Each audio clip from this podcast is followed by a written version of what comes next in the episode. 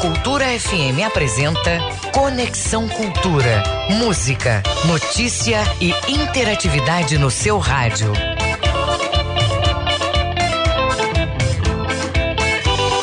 Cultura FM 93,7. Oito em ponto, eu sou Isidoro Calixto, muito bom dia para você. A partir de agora você vai me acompanhar, nos acompanhar aqui no Conexão Cultura até às 10 da manhã. Hoje é terça-feira, dia 22 de fevereiro.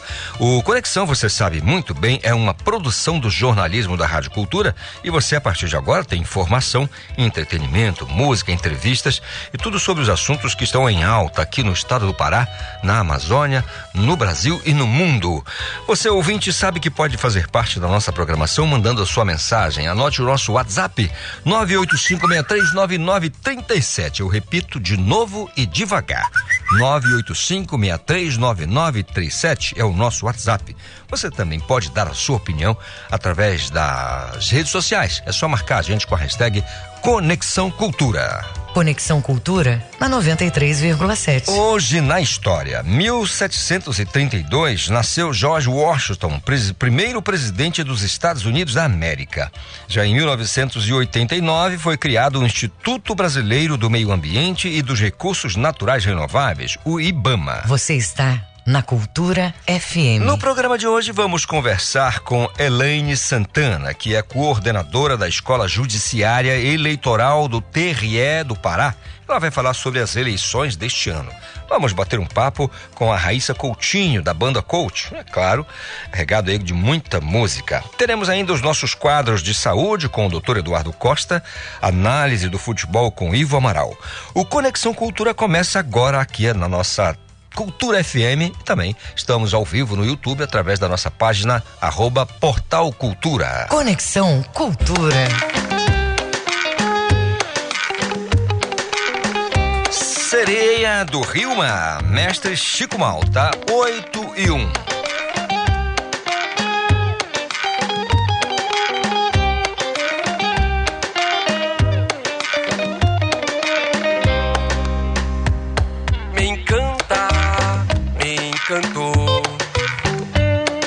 Teu canto me leva pro fundo das águas desse rio do mar de amor.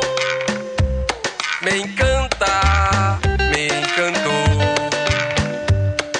Teu canto me leva pro fundo das águas desse rio do mar de amor. Iara, sereia do rio,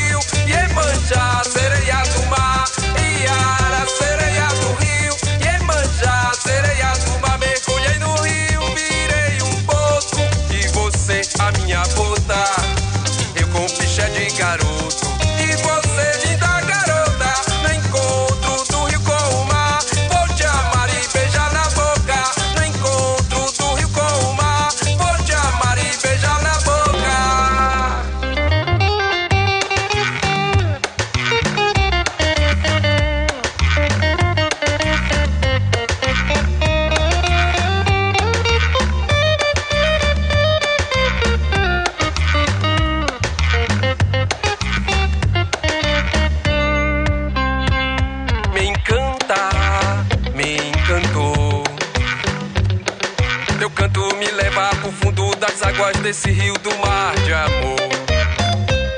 Me encanta, me encantou. Teu canto me leva pro fundo das águas desse rio do mar de amor. Iara, sereia do rio, Iemanjá, sereia do mar. Iara, sereia do rio, Iemanjá, sereia do mar. Mergulhei no rio, virei um poço e você a minha bota. De garoto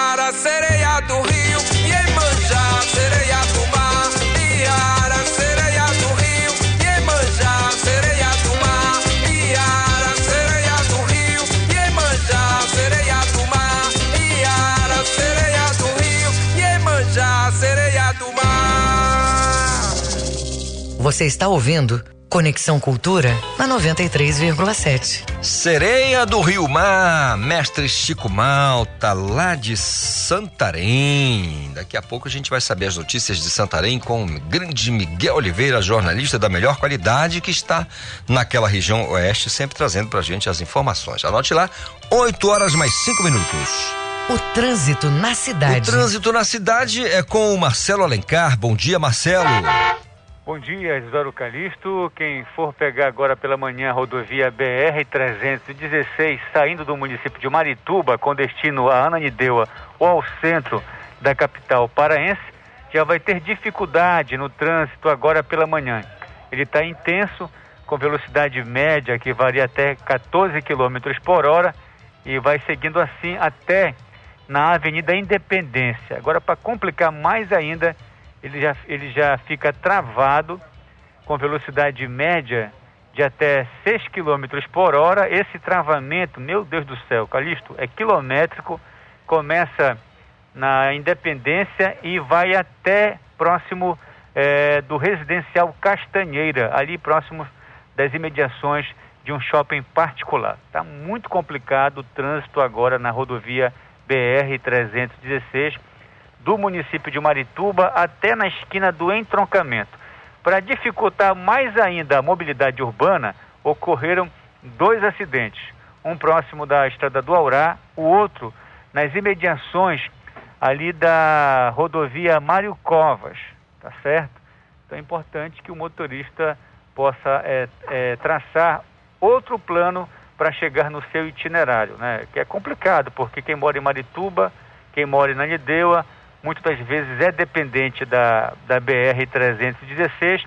Uma das alternativas, Calixto, é sair mais cedo de casa, como faz o Manuel Alves, o Vieira, você, entre outros colegas que trabalham aqui na, na Funtelpa e também em outros órgãos e instituições públicas e privadas.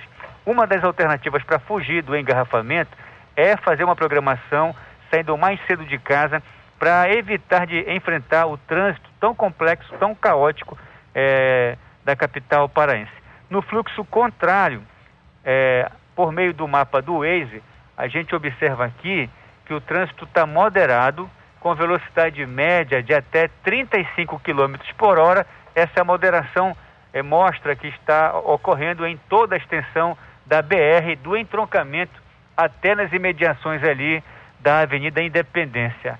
Daqui a pouco a gente volta com você, Calixto, atualizando passo a passo o trânsito na capital e região metropolitana de Belém.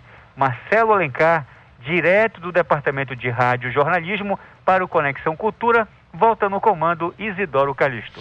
Muito obrigado, Marcelo, pelas informações e não vale ele, né, Aliás, vale muito a pena lembrar os nossos conselhos aí, o Marcelo reforçou pra gente. Cuidado no trânsito, né? Prudência, responsabilidade, tudo isso é legal para evitar a fadiga no trânsito.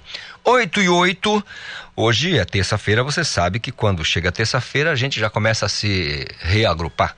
A gente começa a reorganizar para poder tocar a semana, diz o Edgar Augusto, o meu ídolo. Hoje você sabe que o advogado Mário Paiva ele tem informações do direito do consumidor para a gente aqui do Conexão Cultura. E hoje o tema é a aprovação pela Agência Nacional de Saúde Suplementar, ANS, do teste rápido para o diagnóstico da Covid, né, aí nessas coberturas obrigatórias pelos planos de saúde. Bom dia, professor. Bom dia, amigas e amigos do Conexão Cultura. Aqui o advogado Mário Paiva com mais uma dica de direito. Em tempos de pandemia, o consumidor que detém planos de saúde deve estar muito atento, principalmente em relação ao diagnóstico da Covid-19. A Resolução Normativa 478 de 2022 da Agência Nacional de Saúde tornou obrigatória a diagnóstico, teste rápido para diagnóstico da Covid-19. Portanto, você consumidor, hoje que tem algum quadro, alguma síndrome gripal ou síndrome respiratória aguda grave, tem direito de realizar o teste rápido de Covid-19 nas coberturas de planos de saúde com segmentação, seja ela ambulatorial, hospitalar ou de referência. Portanto, é obrigação do plano de saúde, a partir do momento que haja sintomas vinculados à Covid-19, é obrigatório que eles façam de forma gratuita, dentro do plano de saúde, a questão do diagnóstico do Covid-19 através do teste rápido. Além disso, claro, a ANS esclarece que também é obrigatória a cobertura do tratamento inteiro, ou seja, os tratamentos, os pacientes diagnosticados com a Covid-19. Então, o plano de saúde tem a obrigação não só do teste rápido, como também do tratamento desta doença. Fica a dica, um grande abraço do advogado Mário Paiva e é importante a atenção aos seus direitos. Muito obrigado ao professor e advogado Mário Paiva com essas informações bem importantes. Não tem nada mais em voga, nada mais na crista da onda do que essa coisa do teste rápido para a Covid-19, para o diagnóstico da doença. Né? E aí envolve a questão dos planos é, de saúde, né? portanto, no setor privado. É sempre uma confusão quando isso não acontece, quando esse serviço não é ofertado na justa medida. As pessoas ficam muito estressadas e com razão. Afinal de contas, se trata de um, um serviço, no momento, altamente é, necessário. São 8 horas mais 11 minutos. Agora vamos direto ao oeste do Pará, lá na cidade de Santarém, onde está o nosso colega jornalista Miguel Oliveira, porque parece, pelas informações que temos, é que a região virou rota para essa questão do tráfico de, através das rodovias né, segundo o Miguel Oliveira, também eh, de produtos, minério de ferro e tantas outras coisas mais. É isso mesmo? Bom dia, Miguel. Bom dia, Calixto. Bom dia, ouvinte do Conexão Cultura. Falamos de Santarém. Tempo nublado, Calixto. Choveu muito durante a madrugada desta terça-feira, viu, Calixto? O clima deve estar tá muito bom, As então. As chuvas estão. Oh, é, o clima está agradável, Calixto. Que legal. Mas olha, Calixto, a gente está acompanhando toda essa movimentação que diz respeito à exploração mineral aqui na região oeste do Pará. Já falamos sobre a operação Caribe Amazônico, né, que destruiu equipamentos, Calixto, na região da Floresta Nacional do Cripuri, em Jacareacanga, lá no sudoeste do Pará. Essa questão do transporte ilegal e do contrabando de ouro a gente também vem falando, mas agora, Calixto, o que está surgindo é, a informação de que transporte ilegal de minério por rodovia federal deixou de ser ocorrência que vem sendo registrada em algumas regiões do Pará ou outros estados aqui da região da, Amaz é, da, região da Amazônia. Olha, Calixto, os fiscais da CEFA, eles aprenderam na última sexta-feira, é, junto com a Polícia Rodoviária Federal, aqui em Santarém, né, no quilômetro 20 da rodovia BR-163, um veículo que transportava 22 toneladas de cassiterita, sem documento fiscal hábil para operação. Agora, o detalhe é que essa cassiterita, ela estava sendo transportada desde Manaus. Apresentou nota fiscal que informava como origem a cidade de Itaituba. Aí os fiscais da CEFA fizeram a checagem dos documentos, verificaram que havia falsificação e apreenderam a mercadoria. Além disso, aplicaram multa no valor de 918 mil reais. Agora o nosso ouvinte deve estar perguntando, mas Miguel, mas o que é cassiterita, né? É, muita gente não lembra, né, dos bancos escolares, mas eu lembro aqui que a cassiterita, Calixto, é o minério do estânio. O estânio é um minério que ele é usado na composição das ligas de chumbo, que é justamente a matéria-prima para produzir latas e embalagem. E também serve como solda para fabricação e conserto de aparelhos eletrônicos, por isso ela é muito valiosa. Agora, Calixto, fazendo aqui a conexão com a Amazônia de uma maneira geral. No dia 31 de janeiro, né, último dia 31 de janeiro, a Polícia Federal apreendeu lá em Rondônia também duas toneladas e 800 quilos de cassiterita justamente da mesma forma, né, transporte irregular. O motorista, ele foi preso e falou que estava levando o minério, a cassiterita, da cidade de Porto Velho para uma cooperativa no interior do estado, em Ariquemes. Isso mostra que essa questão do transporte ilegal de minério não é só de ouro, né? A gente chama de metal precioso, mas, mas minério pesado, né? Usado na indústria de transformação mineral. Principalmente, a gente sabe, Calixto, que não há indústria de beneficiamento de minérios aqui no Pará.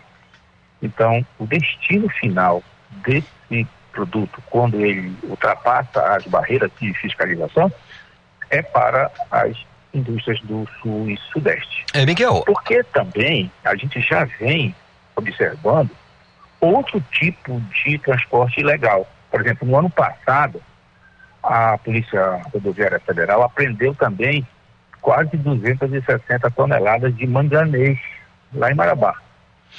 Miguel. Em setembro do ano passado. É... Então, de novo, as licenças ambientais não foram apresentadas pelos motoristas da carga, segundo a Polícia Rodoviária Federal. Yeah. E essa apreensão de manganês, agora nós estamos falando de manganês e não mais de cassiterita, que foi apreendida aqui em Santarém, aqui na região metropolitana de Santarém, próximo ao município de Belterra, essa fiscalização de rotina, exatamente que a Polícia Rodoviária Federal fez uma operação para é, fiscalizar o transporte de minério e madeira naquela região e acabou apreendendo três carretas que tinham como destino, Calixto, o porto de Barcarena, aí próximo a Belém. Então, além da rota da droga, né, que Santarém praticamente virou entreposto de passagem, nós temos aqui também uma rota de transporte ilegal de minério calício. Legal, Miguel. Só para tirar aqui uma dúvida, já que você esclareceu tão bem, né? Muita gente realmente não tem a menor ideia do que, do, do que se trata, né? Caceterita. E eu me lembro porque a gente é basicamente da mesma década.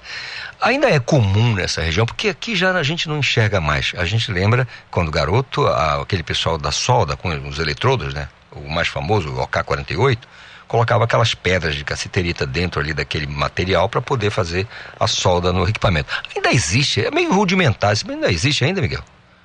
Não, cara, isso já, já era, né? né? Você já compra os bastões, né, de solda. Já não tem mais essa necessidade, né? Concertos, aparelhos eletrônicos, mas no passado havia essa produção artesanal de soja, de soja como você também falou, mostrando que você é uma enciclopédia do Rádio Paraíba. Que, que é isso? Tá certo, Miguel. É, são as informações do oeste do estado. Tomara que as autoridades tomem providências aí para não deixar virar realmente uma rota definitiva para esse tipo de ilícito. Abração, Miguel. A gente volta a se falar amanhã. Ok, Calixto, eu volto amanhã, lembrando mais uma vez que a gente traz esse, esse tipo de assunto, né, que às vezes pode parecer muito sério, né, assunto que muitas das vezes não está é, no noticiário, porque você, ouvinte que está em Belém, às vezes não tem noção do que acontece no interior do Pará. E a gente está aqui, na medida do possível, para informar você sobre todos os assuntos, principalmente nessa área de exploração madeireira e exploração mineral. Eu Muito... volto amanhã. Grande abraço a todos. Grande abraço, Miguel Oliveira, falando de Santarém, região oeste do estado, né? Aquela região riquíssima e muito bela, falando das notícias que por lá estão rolando. 8 horas 18 minutos, não esqueça, você pode participar do Conexão enviando a sua mensagem aí para o nosso WhatsApp 985639937. Se você preferir, não esqueça, você também pode marcar a gente com a hashtag aí nas redes sociais, hashtag Conexão Cultura. O papo agora, gente, é com a Raíssa Coutinho. Ela é instrumentista, mas também é cantora da melhor qualidade e com um riff de guitarra que percorre a história junto com a personagem, a Coach lançou um novo single. Nessa história, podemos acompanhar a personagem Bela. Entretanto, um dia de cão, né? Eu, eu, quero entender como é que foi tudo isso, como é que foi a inspiração para compor o single. Bom dia, Raíssa, tudo bem? Bom dia, tudo certo. Bom te encontrar de novo por aqui. É? que legal. Fala pra gente, ah, da, de onde partiu? Qual foi o estupim para a composição e para a organização do single? Bom, dela surgiu num dia que eu não estava tão bem mentalmente. É, e aí eu consegui fazer uma relação a um dia não tão bem fisicamente, né? Aquele dia que as coisas não estão se encaixando, mas também a tua cabeça não está legal. E aí eu fiz paralelo em que é uma persona, né? Não exatamente uma personagem, porque eu gosto que todo mundo se com o trabalho, com a letra. E era isso, era que a pessoa se identificasse com esse momento ruim, mas também que se botasse a sair dele, a, a enxergar a vida de uma outra forma, a pessoa mesmo acreditar nisso e se botar pra frente. E a música simplesmente isso, né? Você vai ouvindo e você vai sabendo fazer dar certo, vai mudando essa mentalidade e fazendo a coisa acontecer.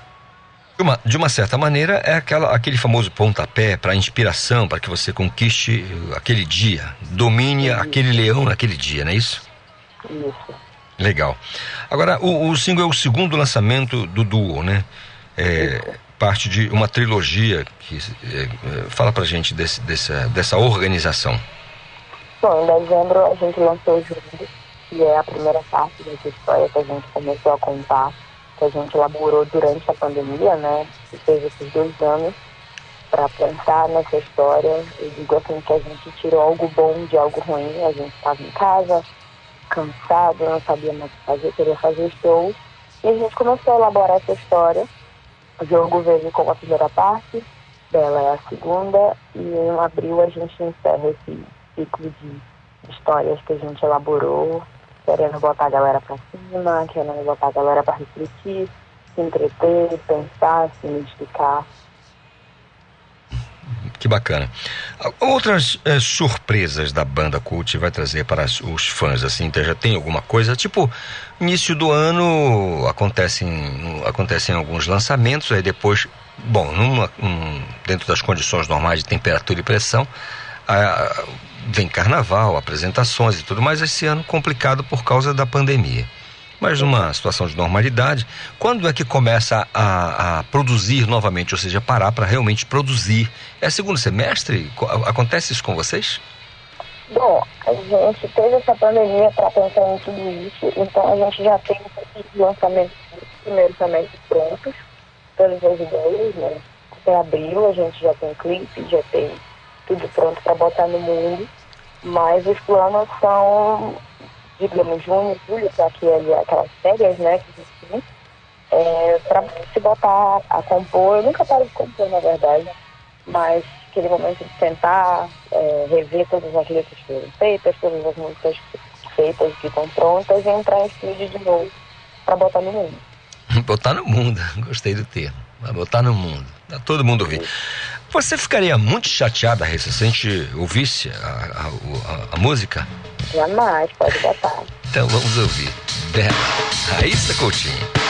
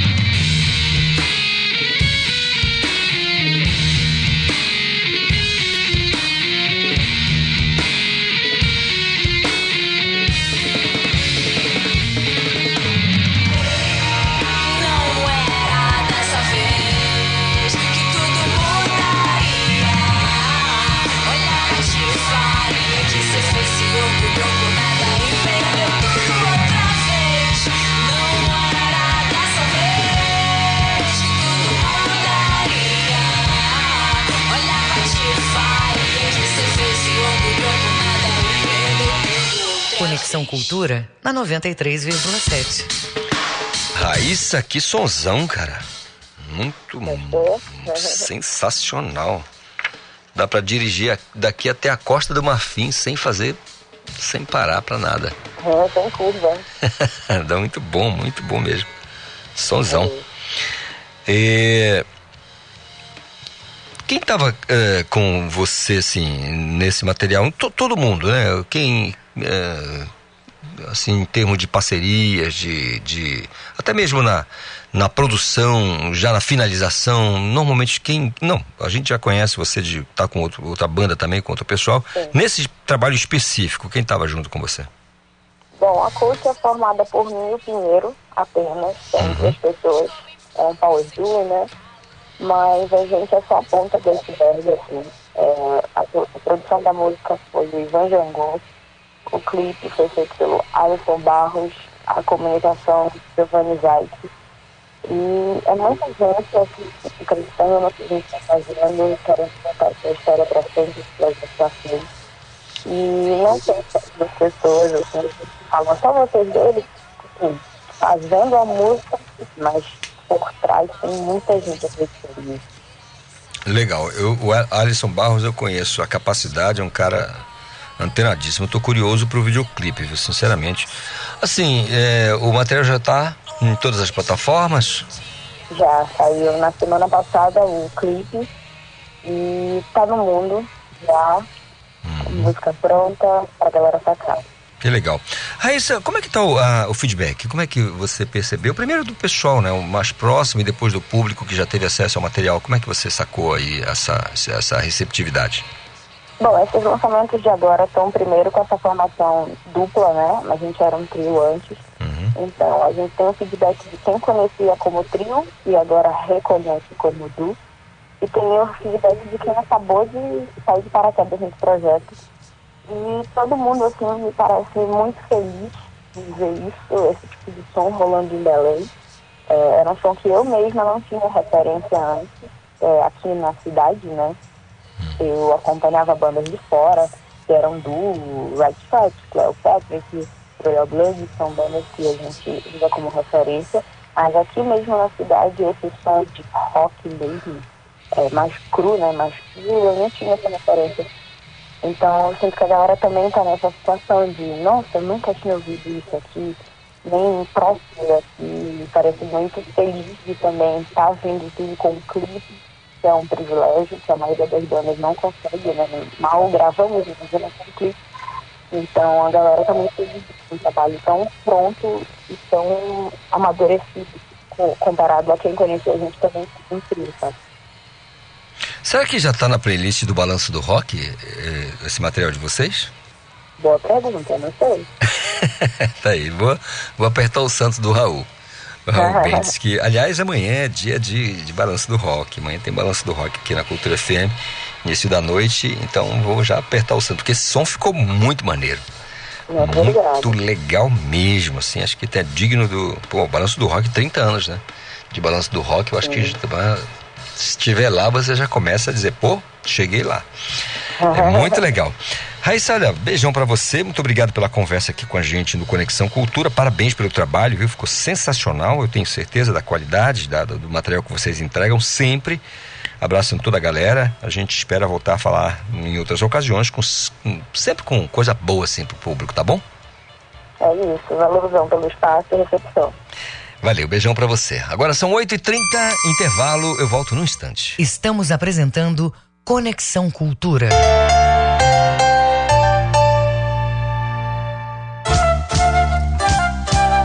ZYD 233, 93,7 MHz. Rádio Cultura FM, uma emissora da Rede Cultura de Comunicação. Fundação Paraense de Rádio Difusão. Rua dos Pariquis, 3318. Base operacional, Avenida Almirante Barroso, 735. Berlim, Pará, Amazônia, Brasil. Parte da Rádio Cultura, seja nosso repórter.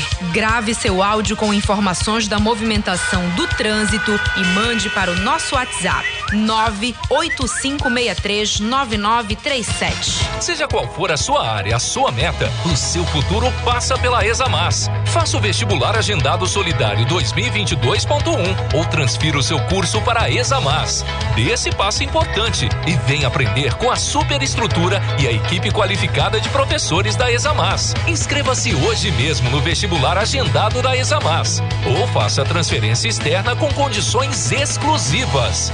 Inscrições pelo site examas.com.br. Envelhecer com dignidade e qualidade de vida deve ser o curso normal na trajetória de todos. Os idosos, as crianças e outros grupos sociais considerados vulneráveis precisam de mais atenção e dedicação. O Estado deve fazer o papel de protetor, além de garantir o bem-estar. Mas a sociedade não pode esquecer de incluir, respeitar e tratar de forma adequada a pessoa idosa. Amparo, carinho e gratidão são fundamentais. Cuide e acolha os idosos. Cultura, rede de comunicação. Mais tribal de todas as festas. Balanço do Rock, quarta, oito da noite. Bardos Balanço do Rock. Aqui quem fala é Raul Bentes e eu te espero aqui na mais tribal de todas as festas. Toda quarta-feira, às 8 da noite, na Rádio Cultura. Tu vai saber o que que tá acontecendo no rock paraense em todos os cantos desse estado. Claro, tem música nacional e os clássicos internacionais. Te espero aqui. Voltamos a apresentar Conexão Cultura. É isso, é o nosso Conexão Cultura desta terça-feira. Tá uma manhã bonita. Aqui na, na- no bairro da Cremação tá tranquilidade. E aí? Como é que tá aí no Tenoné? Lá em Coraci, Outeiro, como é que tá? Você que tá ouvindo a Cultura FM aí, tá na escuta do nosso programa, manda uma mensagem pra gente aqui pelo nosso WhatsApp, anote aí. 985639937. Me fala como é que tá o clima aí. Já caiu aquela chuvinha? É assim, né? Por nuvem e por área, né? Por região. Acontece isso. Tá, tá um, um solzão lindo aqui e lá no coqueiro tá um dilúvio. Coisas da natureza e especialmente aqui da Amazônia Oriental. 8 e 33 a CEPLAD suspende perícia médica temporariamente aqui na capital. Mais informações para eh, mais informações eu vou acionar minha colega Pamela Gomes. Bom dia, Pamela. Bom dia, Calixto. Bom dia a todos. Então, a realização de perícia médica será suspensa pela Secretaria de Estado de Planejamento e Administração, a CEPLAD, a partir de hoje e permanece até o dia 4 de março. O motivo, Calixto, é a mudança de endereço da Secretaria. A CEPLAD explica que os interessados em fazer o procedimento devem estar atentos ao período de agendamento que será feito de 2 a 4 de março diretamente pelo sistema. As perícias presenciais devem ser retomadas aí no dia 7 de março. E o novo local de atendimento fica na estação Cidadania do Shopping Pátio Belém, no bairro de Batista Campos. Pamela Gomes para o programa Conexão Cultura. Obrigado, Pamela, pelas informações. São 8 horas mais 34 minutos. É o nosso Conexão de Terça. E não esqueça, você pode participar, tá? Fique à vontade. Olha, o doutor Eduardo Costa sempre está aqui com a gente. É, na, no nosso quadro de saúde, né, tirando aquelas dúvidas. E na semana passada nós falamos aqui sobre colesterol, colesterol alto, né, que é um problema para muita gente. Ele falava do LDL, né, o colesterol ruim ou mau colesterol. A gente, na verdade, vai continuar falando. O doutor Eduardo eh, vai trazer aqui mais informações para a gente, né? Essas informações que contribuem com a formação eh, da nossa capacidade diária de driblar as dificuldades com relação à nossa saúde. Então, sobre os principais fatores de risco do colesterol, o doutor Eduardo fala para a gente. Vamos ouvir. Bom dia, caros ouvintes. Aqui é o Dr. Eduardo Costa, o cardiologista. Eu queria mudar de assunto, mas essa semana aconteceram duas coisas muito interessantes é, comigo. Primeiro, eu tive um paciente que era atleta, que corria maratona. Aliás, ele corria a bota todo dia. A bota, para quem não sabe, é aqui de Belém, é sair da Batista Campos, subir a, a Mundurucus, pegar José Bonifácio, voltar pela governador José Malcher até a Doca, correr a Doca toda, depois a Boulevard Castilho França, depois subir pela Manuel. Presidente Vargas e voltar até a Praça Batista Campos. O pessoal antigo chamava isso de bota. Eu tive um, um amigo, é, é, um paciente que é meu amigo, e ele era dessa turma de correr a bota. E pelo fato de correr a bota, ele se achava um super atleta e por conseguinte nem dava bola para isso.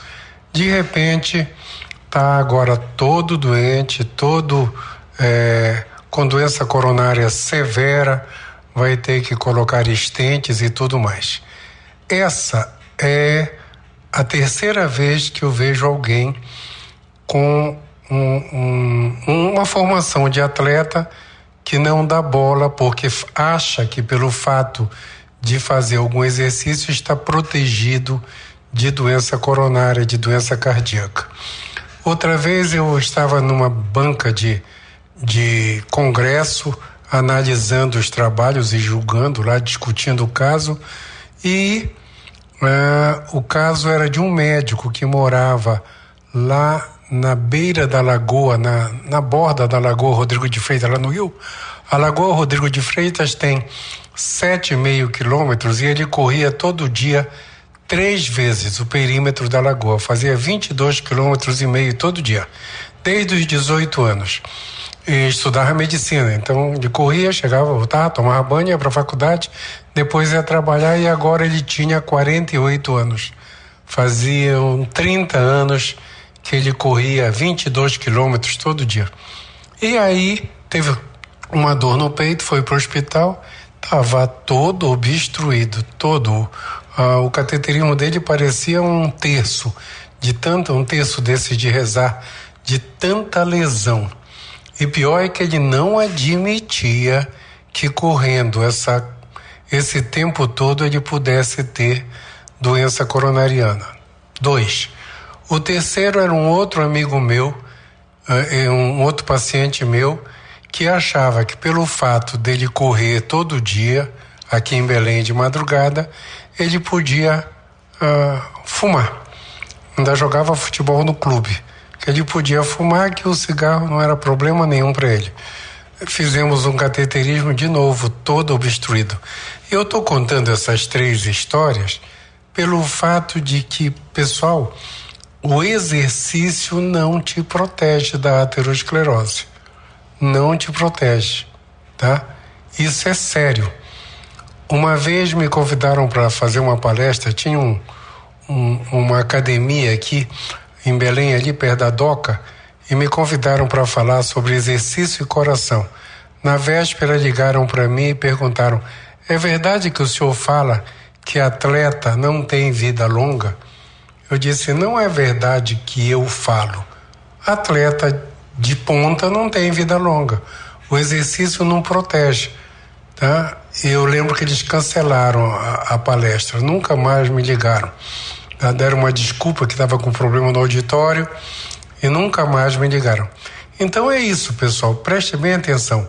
Você que faz exercício todo dia, que vai na academia, exercício é maravilhoso. Maravilhoso para o seu joelho, para sua coluna, para você ficar magrão, belo e formoso, para você ter um não engordar, tá? Mas o exercício não te protege da aterosclerose. Tá? A aterosclerose é a doença que entope as artérias e faz nós termos trombose na perna, no, no abdômen, ter infarto no coração e ter um acidente vascular cerebral que antigamente a gente chamava de derrame, no cérebro. A aterosclerose é controlada, uh, nós podemos controlar avaliando o nosso LDL colesterol. Eu já falei tantas vezes, mas eu vou repetir. É a sigla de Low Density Lipoprotein, mais uma paciente minha, uma velhinha de, de 80 anos, falou que é para ela nunca mais esquecer, ela chama de a sigla de logo Deus leva, LDL. E o LDL colesterol, pessoal, ele não baixa nem com dieta, nem com exercício. Vou repetir. O LDL colesterol não baixa nem com dieta, nem com exercício. Ele só diminui com droga, com remédio. Uma semana iluminada para todo mundo. Semana que vem a gente volta. Um abraço, turma. Valeu, doutor Eduardo Costa, cardiologista, competente demais da conta, sempre falando aqui pra gente no Conexão toda terça-feira, dando uma dica bem legal de saúde aqui, fa- falando aqui de colesterol. E o doutor Eduardo sempre traz aqueles exemplos contundentes, né? É, Praticamente dá para enxergar ali o exemplo que ele dá. Pessoa que desobedece, não quer seguir a orientação médica e acaba tendo muitos problemas de saúde. Infelizmente, para alguns, esses problemas levam ao que nós chamamos de colapso total. Né? Essa pessoa perde a vida. Morre em função, às vezes, de uma desobediência, de uma desorientação, né? E às vezes não simplesmente segue o seu próprio entender e não o profissional médico, o profissional que se preparou para isso, tem tudo para dar para a gente a melhor orientação. Olha, toda terça-feira você sabe que nós temos o nosso quadro Mercado de Trabalho e a doutora Juliana Galvão chega com aquelas dicas bem legais aqui pra gente. Vamos ouvir. Bom dia, Oi, doutora. oi, cheguei. Bom dia pra ti, Calisto. Bom dia pra ti que estás aí do outro lado acompanhando a gente aqui no Conexão. Terça-feira tenho mais dicas de emprego, de mercado de trabalho, vou te falar sobre oportunidades. Mas antes de começar, eu quero mandar um abraço pra dona Damares, que tá lá em Barcarena, no bairro Betânia, ouvindo a gente ligadinha toda terça nas dicas. Vamos lá, nas semanas passadas eu te falei sobre o currículo, te dei orientações sobre como ter um currículo atraente.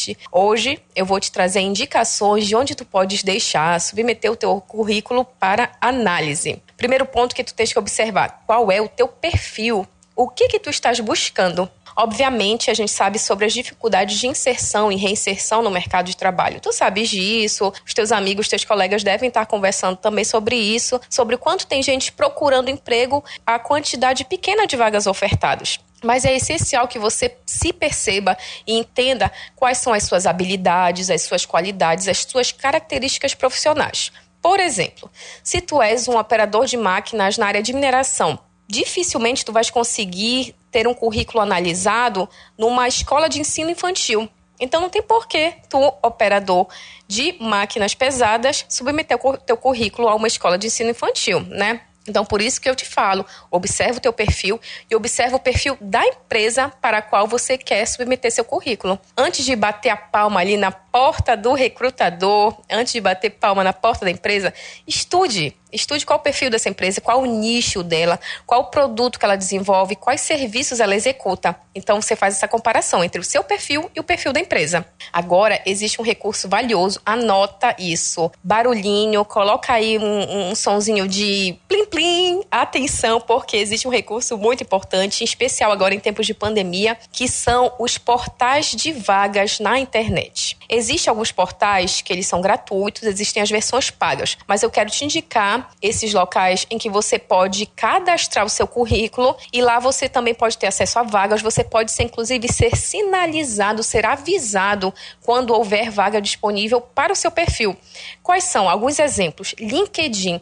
O LinkedIn, para quem não conhece, é uma rede social como se fosse um Facebook, um Instagram, mas só de vagas. Fala sobre mercado de trabalho. Lá você pode ter acesso e, e conversar com pessoas que buscam emprego como você. Você também pode acessar os recrutadores das empresas, as páginas de empresa.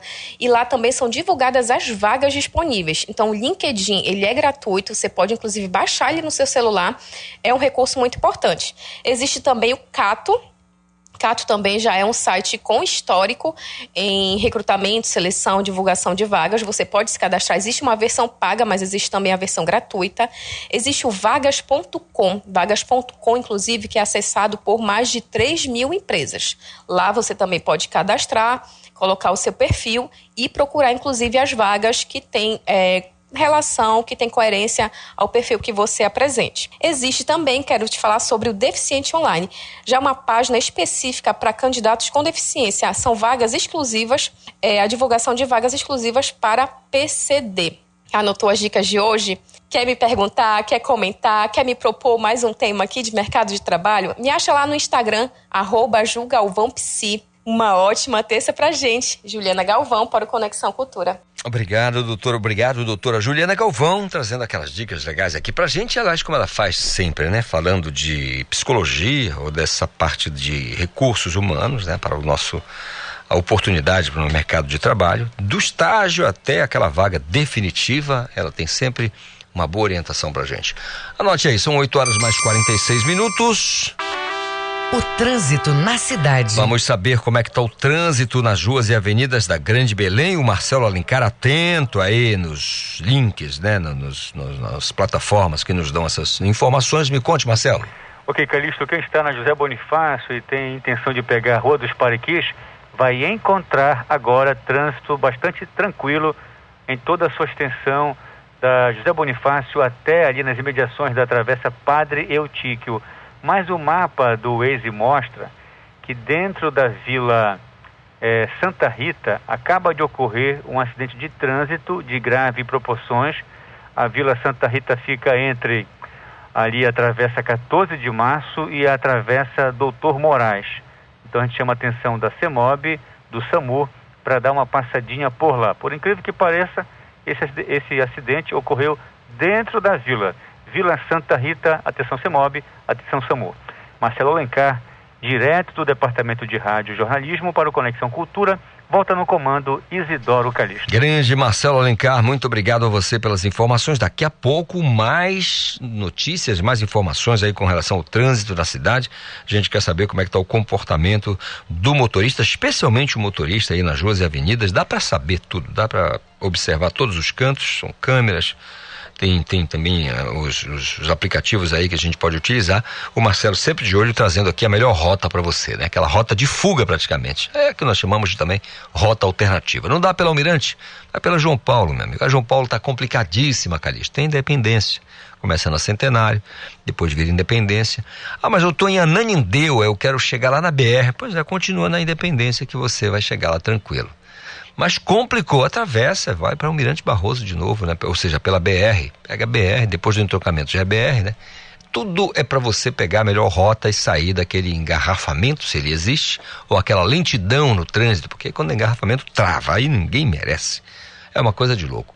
8 horas mais 48 minutos. Não esqueça o nosso WhatsApp, anote aí 985639937. Você pode participar enviando a sua mensagem de texto. Você também pode falar com a gente através das nossas redes sociais. Aí você pode marcar a gente com a hashtag Conexão Cultura.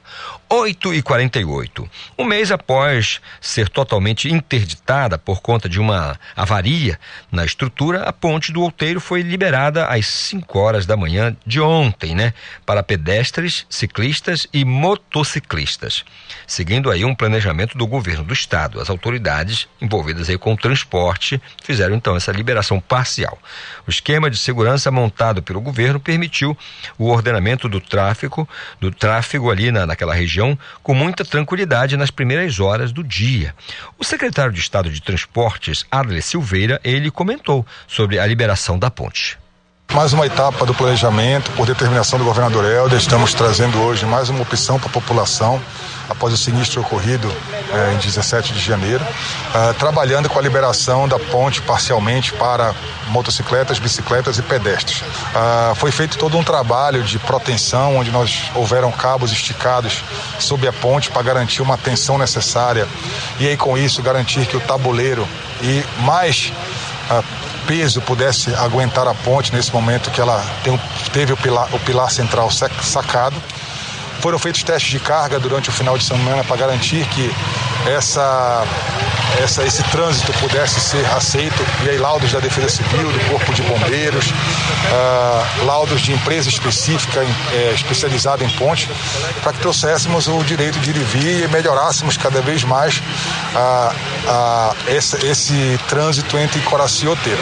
Lembrando que, mesmo com a liberação da ponte para motos, bicicletas e pedestres, nós continuamos tendo a opção da travessia dos ferryboats na sétima rua, uh, dos catamarãs entre o Porto da Brasília e o Trapiche de Coraci, e também os barcos de grande porte que fazem o transporte da Ilha do Outeiro até o terminal hidroviário de Belém. Então é mais uma opção, trazendo mais uh, dignidade para as pessoas, garantindo o direito de ir e vir. Com isso, a população tem uh, a, a prerrogativa de escolher se quer ir pela, pelo ferryboat, se quer vir de moto diretamente pela ponte, pela ponte, garantindo um fluxo melhor, uma descentralização de pessoas, mas principalmente trabalhando pelo bem da sociedade para que a gente possa garantir o direito de viver dessa população.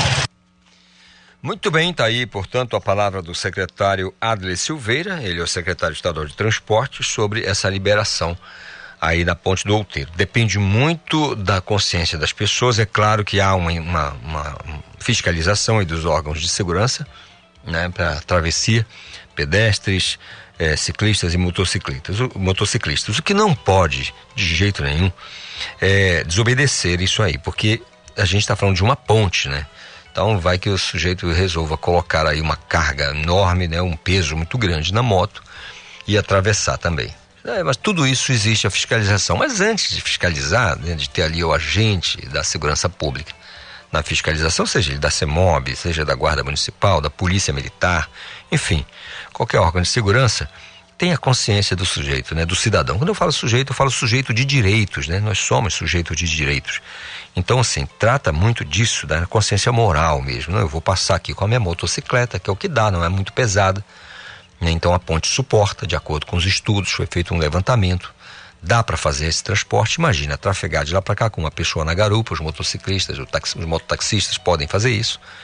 Né? Agora tem que pensar no futuro, tem que pensar no dia seguinte, tem que pensar na família, nos amigos. A ponte ela serve para isso, né? Para ir e vir ali. É o nosso a ligação, ali, a nossa ligação entre Outeiro e Coaraci. Sem ela, você está vendo aí o aperreio que é. Então depende muito é, da consciência de todo mundo, de cada um e de todo mundo. Não é só a questão da, da fiscalização, às vezes a repressão por parte dos órgãos de segurança. Bom, perca o seu tempo, são 8 horas mais 52 minutos. É o nosso Conexão Cultura desta terça-feira. Vou acionar mais uma vez a minha colega Pamela Gomes. Por quê, Calixto? Porque a Prefeitura da capital ela investiu 166 milhões em calçadas e ciclofaixas na Avenida Augusto Montenegro. A gente vai entender sobre o assunto com a Pamela Gomes. Boa, Pamela. Isso mesmo, Calixto. A Avenida Augusto Montenegro, uma das principais avenidas de Belém, vai receber a execução de um grande projeto de urbanização no trecho que vai do terminal do terminal Mangueirão até o terminal Maracacuera, no distrito de Coaraci. O anúncio foi feito na manhã desta segunda-feira pelo prefeito Edmilson Rodrigues. Segundo o prefeito, dentre as novidades, haverá investimento para uma faixa com mais de 20 quilômetros para circulação inclusiva de ciclistas e também o plantio de mais vegetais. O trecho também deve contar com um novo pavimento. A nova Augusto Montenegro é um projeto da Secretaria Municipal de Urbanismo, CEURB, que deve divulgar aí mais detalhes sobre a reestruturação muito em breve, Calixto. Muito bem, Pamela, muito obrigado pelas informações. Não perca o seu tempo, são 8h54. Já já vou trazer mais uma vez o Marcelo Alencar.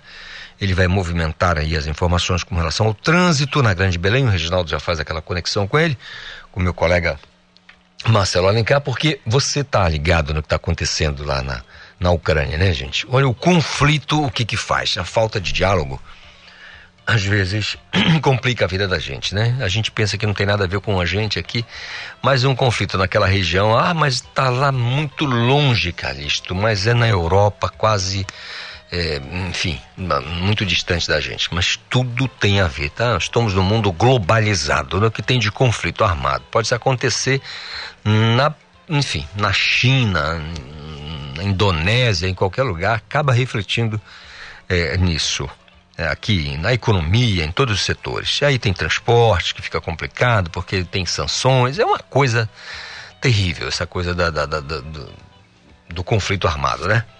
Então, enfim, a gente torce para que tudo fique bem naquela região. Apesar de que é bem difícil nesse momento agora. Aí. Há uma tensão muito grande entre russos e americanos, na verdade a comunidade toda, a comunidade europeia, envolvida também nessa questão, nessas discussões, buscando a, a diplomacia. Às vezes não funciona.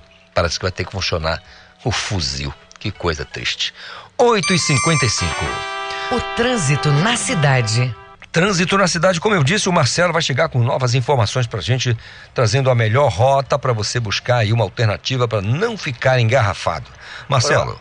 Ok, Calixto, quem está na Augusto Montenegro, rodovia BR-316, Avenida Tavares Bastos e pretende pegar a Almirante Barroso, vai encontrar trânsito tranquilo do entroncamento até as imediações da Avenida Doutor Freitas, tá?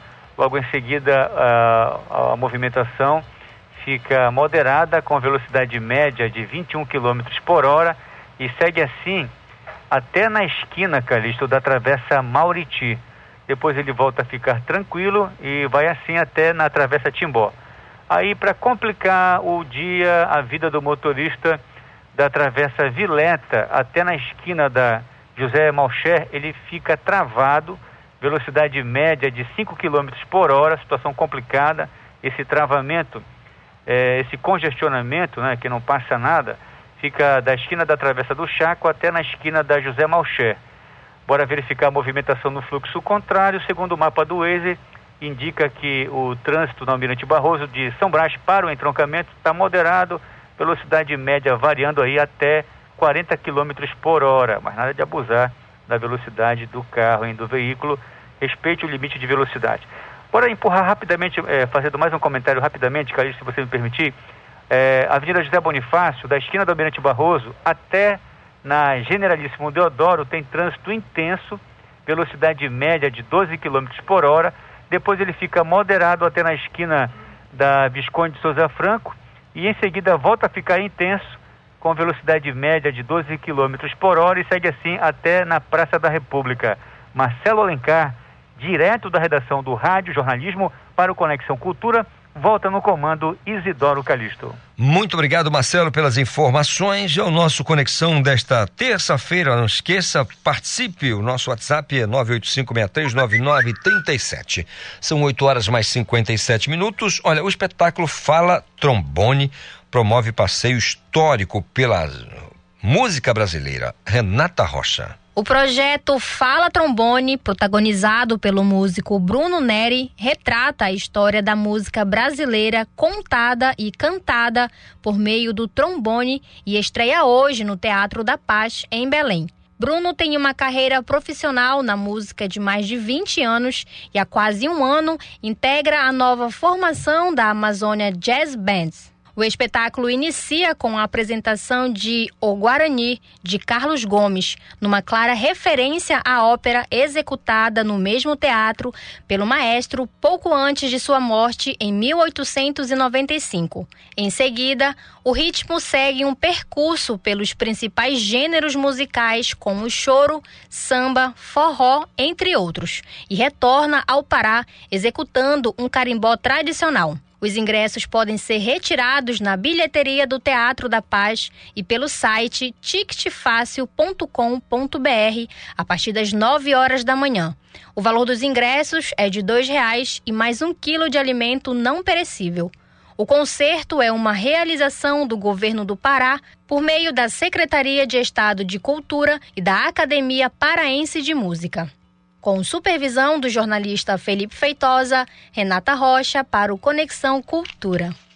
Obrigado, Renata Rocha, pelas informações. Portanto, aí, um projeto bem legal é, envolvendo a, a, a, cultura, né? Então é bem legal. São 8 horas mais 59 minutos. Você pode participar do nosso Conexão pelo nosso WhatsApp 985639937. Se você quiser, você pode ficar à vontade para marcar a gente com a hashtag Conexão Cultura aí nas redes sociais. Agora, 9 em ponto, intervalo, eu volto num instante. Conexão Cultura na 93,7.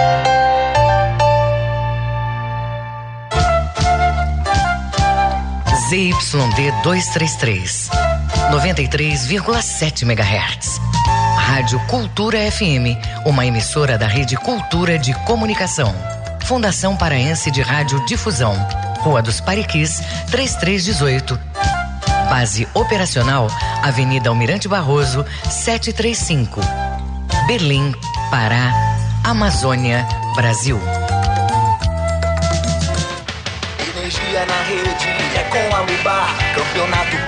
Paraense é paração. Futebol no estádio é valorização. A Lubar é bola no gol. A Lubar e partida de futebol. A Lubar e partida de futebol. É a Lubar. Líder no mercado de cabos elétricos. Alubar, a energia do Brasil até você. Atenção, tatuadores de todo o Brasil. Dia 23 de fevereiro, a partir das 19 horas, teremos o encontro de lançamento Tatu Day Pará 2022. Venha ficar por dentro de tudo que estamos preparando para você. Embarque com a gente em mais um ano do maior evento de tatuagem do Norte. Apoio: Hangar Centro de Exposições, Sebrae, Jefferson e TV Cultura. Patrocínio Monster Energy na Figueiredo. Realização: Xaninho Discos, Multieventos e Governo do Pará. Apoio Cultura FM. Venha abastecer seu comércio ou sua casa no Atacadão, o seu parceirão de verdade que negocia de perto para você ter sempre os preços mais baixos. Só mesmo o maior atacadista do Brasil, que também oferece facilidade de pagamento com as principais bandeiras de cartões de crédito e vales alimentação. Com o Atacadão é certeza de comprar muita variedade e ter muita economia. Aproveite! Atacadão, lugar de comprar barato. Consulte as bandeiras de cartões de crédito e vales alimentação aceitas em atacadão.com.br barra lojas. Papo é música. Feira do Som. De segunda a sexta, meio-dia. Meus amigos da cultura, fala o Edgar Augusto. Todo dia, de segunda a sexta-feira, ao meio-dia, a Feira do Som, com lançamentos e muitas novidades. Não percam a Feira do Som, a caminho de 50 anos, pela Cultura FM.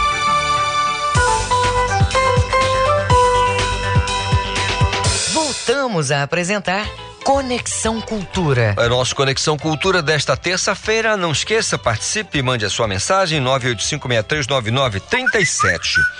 Olha, eu vou bater um papo agora com a Elaine de Jesus Santana, porque ela é coordenadora da Escola Judiciária Eleitoral do TRE, claro, aqui do estado do Pará. Porque nós vamos falar sobre o primeiro voto. De acordo com a Constituição Federal, o voto é facultativo para jovens entre 16 e 17 anos, mas passa a ser obrigatório a partir dos 18 anos. Porém, muita gente não sabe que jovens de 15 anos que completaram 16 até o dia 2 de outubro estão portanto aptos a fazer aí é, cumprir essa obrigação, né? Basta que observe a questão da, da, da filiação eleitoral de janeiro a maio de, do ano, né? Portanto, para poder votar na, na eleição seguinte. Para tirar algumas dúvidas e explicar direitinho para a gente, então nós vamos conversar com a Elaine de Jesus Santana, que, como eu disse, é coordenadora da Escola Judiciária Eleitoral do TRE.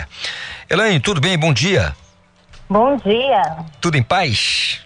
Tudo em paz, graças a Deus. Bom dia, Calixto. Bom dia a todos os ouvintes do Conexão Cultura. Que bom É uma alegria estar aqui com vocês nessa manhã para falar de assunto tão importante. Tão importante, tão relevante, né? Que bom, bom demais pra gente falar com você. Queria que você falasse primeiro da importância do voto desse público, em especial os jovens, né? Assim, como é que você, que lida com direto com a justiça eleitoral, tá próxima, é, como é que você avalia essa participação da juventude, da importância para o país? É, então, é, o voto aos 16 anos, ele é uma conquista desde 1988, né, com a nossa Constituição Cidadã, no período de abertura do país. Foi pedido lá por uma jovem que tinha, ansiava por esse desejo de votar e, e entrou no texto da nossa Constituição. Então, é importante porque hoje, ah, todos os alunos que entram na dinâmica do ensino médio, né, eles começam a ter todo esse debate sobre a construção do país, da república, essa consciência sobre a importância da democracia e desse viver em sociedade. Então, a manifestação desse jovem que tem direitos, que tem um papel importante no dinamismo dessa sociedade, ele é muito importante. E a gente tem uma luta aqui grande, através do projeto chamado Eleitor do Futuro, de trazer esse jovem, né, essa juventude, também para dentro desse processo ativo, e ser esse cidadão que também decide os o futuro do nosso país, do nosso estado, da sua cidade, porque a gente vê que é muito baixo, infelizmente, essa procura, esse percentual de alistamento desse eleitorado entre 16 e 17 anos.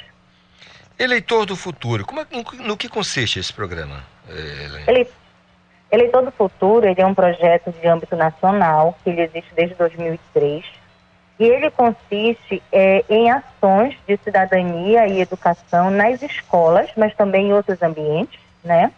Agora, especificamente as escolas, as escolas, elas é, entram em contato com a nossa Escola Judiciária Eleitoral E a equipe aqui da, da Justiça Eleitoral, da ERG, nós vamos até aquela escola, fazemos uma palestra, uma ação edu- educativa, falando, contando sobre eh, o que é o voto, qual a importância do voto na sociedade, como ele implica na escolha das políticas públicas para a nossa cidade. Falamos também da nossa urna eletrônica, como, como funciona a segurança do processo de votação e que a gente ressalta muito que o voto, gente, ele não é um direito natural, como respirar, como viver. Muitas sociedades não têm o direito ao voto. O voto ele é uma conquista, uma conquista que foi é, dos nossos antepassados, nem sempre mulheres, negros, nem sempre é, pessoas que não tinham uma renda votavam e nem sempre os jovens votavam. Então hoje o voto ele não é um, não foi uma coisa fácil e a gente muitas vezes não valoriza porque é tão simples de lá clicar um númerozinho, ouvir aquele plim, plim, né, aquele barulhinho da urna eletrônica e a gente não sabe quanto suor foi dado para que isso acontecesse. Quanto a gente precisa valorizar, eu posso dizer assim, que o, o- a sessão eleitoral ela é uma espécie né, de templo da democracia e cada mesário que está ali é um guardião daquele voto que é depositado. Então, a gente vai nas escolas fazendo essa conscientização desses alunos, que podem ser a partir de 8 anos, 7 anos, até o nosso público foco-alvo, que é de 15 a 17. E levamos também a urna eletrônica, onde esse jovem pode, após esse momento expositivo, eh, treinar a ordem de votação das próximas eleições, que a gente sabe que são cinco votos. Então não é algo assim, muita gente se confunde e esse jovem pode até mesmo esclarecer pessoas de mais idade dentro do seu ambiente familiar. E ele também escolhe lá numa outra urna, são du- duas urnas, e na outra ele escolhe a política pública que ele acha mais importante para a sua cidade. E, e dentro também, esse, é o eleitor do futuro. E a gente tem direcionado, além do eleitor do futuro, o próprio Te Liga Jovem, que a gente pode conversar depois um pouco mais, mas o Te Liga Jovem, ele, é, ele vai mais específico para quando o, o, o eleitor de 15 e 17, buscando o alistamento eleitoral, aí a gente já não faz no âmbito da escola, a gente já convoca várias é, escolas, ou URIs, ou USE próxima, e, e põe no espaço. A gente sabe que devido à questão da pandemia, esse- é um projeto novo que começou no final do ano passado, mas aí a gente leva também a, a zona eleitoral para tirar o título desse jovem, ou fazer o alistamento eleitoral. Legal. O Se Liga Jovem também é nível de Brasil, né? Em todo o país tem o programa que tá em todo... Não, Não, não? não. O Se Liga Jovem é uma ideia aqui da nossa desembargadora presidente, Olha aí. doutora Luzia Nádia, e aqui o capitaneado pela nossa Escola Judiciária Eleitoral. Ah. Inclusive foi desenvolvido pelos estagiários do nosso tribunal. E assim, o desenho dos avatares é bem, bem interessante. E aí eu faço um convite, se você me permitir. Claro. E o- dentro da campanha do Te Liga Jovem, nós temos uma campanha que é Seja um Produtor de um Curta-Metragem. E a gente vai reenviar agora essa chamada para as escolas, que aquele jovem nas nossas redes sociais, né, tem um link de inscrição, se ele quiser é, escrever uma, um pequeno roteiro de uma peça teatral de um minuto a dois minutos, nós vamos selecionar e gravar para colocar nas nossas redes sociais. E ao final do ano aquelas nós te- queremos temos o desejo de selecionar 9 a 10 curtas nós vamos filmar fazer numa playlist e chamá-los aqui para estar conosco recebendo o prêmio no final do ano. Esse é o nosso projeto aí dentro dessa campanha seja um produtor de um curta-metragem do Te Liga Jovem. Eita, Helene, agora já danou-se, como a gente diz no interior, porque o pessoal do TSE já ouviu, o pessoal do TSE já ouviu e vai dizer, olha, vamos ligar lá em Belém, vamos falar com o pessoal do TRE de lá, porque o, pro- o programa lá, o projeto é interessante, vamos trazer e vamos espraiar pelo Brasil. Eu acho que já danou-se agora, já ouviram, não tem mais jeito. Eu queria que você Que falasse pra, eu queria que você falasse pra gente agora. Não, mas é quando a ideia é boa, a- a- as pessoas tendem a dizer, poxa, vamos implantar aqui também, é legal. Até porque a ideia, né, a iniciativa é importante demais, né, envolver o jovem nisso. E aí eu queria que você explicasse pra gente, é, assim, o garoto, o adolescente aí com 16 anos, o menino, a menina, com 15 anos de idade, pensa assim, poxa vida, com 16 voto. Eu estou em janeiro, eleição em dezembro, mas eu ainda posso votar em 2022? Explica pra gente. Então, é, isso teve. O, como é que funciona a legislação, né? A pessoa, a partir dos 15 anos de idade, ela já pode requerer o título de eleitor. né? Então, eu- eu fiz 15, eu só vou votar aos 16. Então, ela tem que, para votar esse ano, ela tem que ter 16 anos até a data da eleição, que é o dia 4 de, até o dia da eleição, 2 de outubro. Então, ela tem que ir até o cartório eleitoral ou através da nossa rede social, né, através do, do site do TRE do Pará, dentro da aba Eleitor Eleições, ela vai lá em título net e ela pode tirar o título de eleitor pela internet, segue lá os procedimentos, ou indo ao cartório eleitoral fazer a mesma atividade, até o dia 4 de maio, que é o dia que fecha o cadastro. O jovem que tem 15 anos já pode tirar o título de eleitor, fazer o alistamento eleitoral até essa data de 4 de maio. Mas ele só poderá votar e completar 16 anos até 2 de outubro, até a data da eleição. Porque ele precisa, o voto é garantido, a que- é facultado, né, e garantido a quem tem 16 anos no dia da eleição. Então, se ele vai fazer 16 anos em dezembro, ele ainda não pode votar esse ano, né? E a, a, a- mas posso me alistar? Aí espera depois do dia 4. A legislação, não vou entrar em detalhes, ela mudou recentemente, mas então, na lei até poderia, mas o nosso sistema ainda não está adequado. Então, o ideal é que só mesmo procure quem tem 15 anos de alistamento eleitoral, quem vai fazer 16 anos até a data da eleição. Aí depois, aguarde quando reabrir o nosso sistema, se inscreve para votar nas eleições de 2024. Elaine, é, nos últimos anos, assim, vocês que lidam direto, tem essa. Você é a coordenadora da Escola Judiciária Eleitoral. Aí eu pergunto, nos últimos anos, eh, como é que tem sido a presença de jovens nessa faixa etária aí eh, hum, no processo eleitoral, com relação ao voto, o interesse? Vocês têm percebido uma mudança boa ou ainda precisa muito? Olha, infelizmente precisa muito. Né? Eu estou aqui com alguns dados, por exemplo. Nosso eleitorado no estado do Pará, ele tem um total aí, nós temos 2 milhões e 2 milhões 800 853 mil votos de mulheres, né? Perdão. O total do eleitorado no estado do Pará é 5 milhões 588 mil, vamos pensar assim. Enquanto que na faixa etária de 16 anos, nós temos apenas 13 mil. E com 17 anos, 32 mil. Isso não chega a nem 1%. O, o, o jovem aí de com 17 anos, nós temos meio por cento e aí 0,25% nesses 16 anos. E a gente sentiu que nesse mês de janeiro, né, nesse período da pandemia especificamente, nós tivemos uma pequena queda em relação a, a outros anos. Se você for prestar atenção, o nosso eleitorado entre 18 e 20 anos, ele chega a 317 mil no estado do Pará. Então você vê aí que tem um salto de 32 mil, que é com 17 anos, para 317. Então, num, num ano para outro, não tem uma diferença de nascimento de 90%, né? Ou seja, o jovem, como o voto é obrigatório a partir de 18 anos, porque precisa para documentação, para ingressar numa faculdade, e aí a pessoa se dirige ao cartório. Mas como esse período que é facultativo, o interesse precisa ainda muito mais ser estimulado.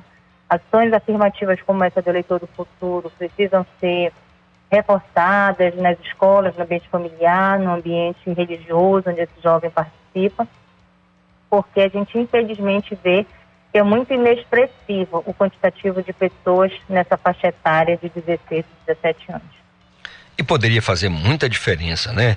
A gente observa a, a- um país, claro, que melhorou muito a expectativa de vida, portanto, nós temos uma população idosa gigantesca, mas a juventude é muito grande também, é, é grande Sim. demais. Então, se nós tivéssemos aí um interesse maior.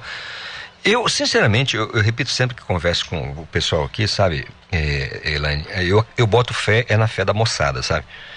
Eu boto fé na fé da moçada. Então eu acho que quando isso. eh, eh, Projetos, programas, eh, iniciativas como o Eleitor do Futuro, Te Liga Jovem, eu acho que.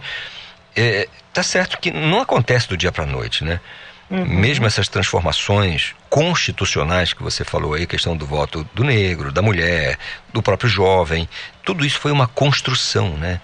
É, nós passamos muito tempo aperreados com, com, com regimes, então com um- uma Uhum. política equivocada, lamentável, triste, sofrível mesmo. hoje a gente tem aí um, um, um vamos dizer, o melhor dos mundos, até porque não dá para ter o melhor do, dos dois mundos, mas Uhum. assim, eu acho que melhorou bastante. E eu, eu tenho a impressão que esses programas, essa iniciativa e a, to- a própria fala de vocês do TRE, quando se aproxima da juventude, quando tem uma iniciativa nesse sentido, já é muito legal. Eh, Eu queria que você falasse pra gente, o jovem agora que está na dúvida em quem votar, o que deve ser pesquisado? O que deve, deve para ele ser levado em consideração para que o voto seja feito de maneira consciente, de acordo com o que cada um busca? Ele tem que estar ligado naquilo da escola, o que diz o professor, a família. O que, que ele pode, na sua opinião, pesquisar para fazer essa melhor eh, opção? Bom, é, você sempre levando que o voto ele é secreto, né? E ele é uma escolha pessoal e um compromisso. Então, às vezes, ah, eu vou votar por conta de pressões, a gente tem às vezes aquela pressão no ambiente familiar, mas o voto ele é livre, ele é, é pessoal e secreto, né? Então, o que, que ele deve levar em consideração? Hoje a gente tem aí a lei da ficha limpa, né? Então, a própria Justiça Eleitoral ela já pesquisa a vida moral pregressa desse candidato. E, nesse contexto, pesquisar, não pesquisar em locais corretos, né? Nós temos hoje, quando vem o registro de candidatura, o, a própria Justiça Eleitoral tem ali ah, no Divulga Cande muitas informações da renda, eh, das prestações de contas antigas desse candidato, do programa de governo. É muito importante ler o que de fato ele se propõe. A gente sabe que é uma luta para que os programas de governo de fato reflitam o que é a proposta real daquele candidato, mas são, são passos que a gente vai dando no sentido dessa transparência do processo eleitoral e a justiça eleitoral quer ser essa guarda guardiã e não ficar indo em qualquer coisa que você recebe no WhatsApp, você acreditar de pronto, pesquisar realmente em sites confiáveis, em fontes confiáveis. Então, a Justiça Eleitoral ela tem um projeto também que é de combate à desinformação, capitaneado pelo TSE. Então, esse jovem ele tem que ficar ligado, não em bolhas, né? Mas em realmente buscar na fonte, ler os livros, né? Fazer também essa consciência crítica e verdadeira e sempre é, buscando o que a gente chama assim a verdade no sentido da fonte, né? É importante falar que nessa questão de olhar a vida do seu do seu candidato, né, ou da sua candidata, nós também aqui da escola, nós temos um projeto chamado, até me permita também fazer mais uma divulgação, que é um projeto, e aí eu digo, inovador daqui do TRE, que é a Escola de Formação Política. Aproveito o seu canal para dizer que estamos com as inscrições abertas até dia 28. Vou passar aqui a nossa assessoria de comunicação, depois o link para você de inscrição desse projeto. O que é a Escola de Formação Política? Ela é uma capacitação de 38 horas, que aqui a, a UTRE está promovendo, que explica o antes, o durante e o depois das eleições. E o que a gente não quer formar políticos, a gente quer formar cidadãos ativos com capacidade de entender o processo eleitoral. Nós discutimos desde o conceito do que é política, o que é república, o que é democracia. Passamos o processo eleitoral, explicamos as regras de propaganda, como fazer o registro, como prestar contas. Trabalhamos a questão da participação da mulher na política, que é uma coisa, uma luta muito importante também, essa, a, pap- a, dar esse espaço para a mulher. E depois das eleições, a gente verifica como montar um plano parlamentar de governo, um plano de governo, montar equipes, orçamento público, tudo isso a gente discute com oficinas práticas. As aulas são online, nós, estamos, nós temos eh, alunos do interior do estado, são 100 vagas nós já temos aí 60 que estão preenchidas. E temos, inclusive, cota para jovens nesse processo nosso. Quem tem, temos 10% aí das vagas, elas são direcionadas para a juventude, entre 16 e 18, 24 anos, eu acredito 21 anos, que é a, a regra. Mas para dizer o seguinte, que aqui a gente se preocupa de não só incentivar o voto, mas também incentivar eh, a cidadania ativa para aqueles que querem produzir conteúdo político. E é, um, um- de fato, um projeto muito eh, me orgulha, a, a Escola de Formação Política. Nós estamos na segunda turma, no passado nós formamos 42 pessoas, foram quatro meses de curso. E aí, você, eu sei que tem alguns pré-candidatos vão, vão talvez passaram pela nossa escola de formação política, porque o que a gente quer nesse contexto não é falar de políticos, mas falar de política. E quando a gente pensa na polis na cidade, com certeza são pessoas que vão estar mais pensando no bem comum, que é o que a gente deseja, não só políticos que pensem é, naquele imediatismo, né, mas pensam na cidade, na população como um todo. E acredito que é isso que esses jovens têm que buscar. É, pessoas que têm esse sentimento e essa vida constatada na sua realidade, né? Porque não é o que a gente diz, mas o que a gente faz. Olha, Elaine, nós temos que quebrar os muros, derrubar as paredes do TRE para aproximar este tribunal da juventude, especialmente da juventude. Eu digo isso sempre dos dos cientistas, tá? Essa aqui é uma força de expressão, uhum. mas eu quando uhum. eu converso com o pessoal da Embrapa, eu digo isso, quando eu converso com uhum. o pessoal da UFPA, da UFRA, né, das escolas, das academias, né? Digo, a gente precisa arrebentar esses muros, minha gente, quando eu converso com os, os cientistas. Mas por que, cara? Digo, porque quebrando esses muros, né, no sentido figurado, a gente aproxima o cientista, porque a gente tem aquela ideia do cientista, aquele cara nerd que fica ali olhando, passa horas, e às vezes não, ele precisa divulgar, a gente precisa saber o que está acontecendo, né? Intramuros ali da, da, daquela instituição. A justiça eleitoral, eu penso da mesma forma, tem que aproximar cada vez mais, é claro, a gente tem percebido isso nos últimos tempos, né?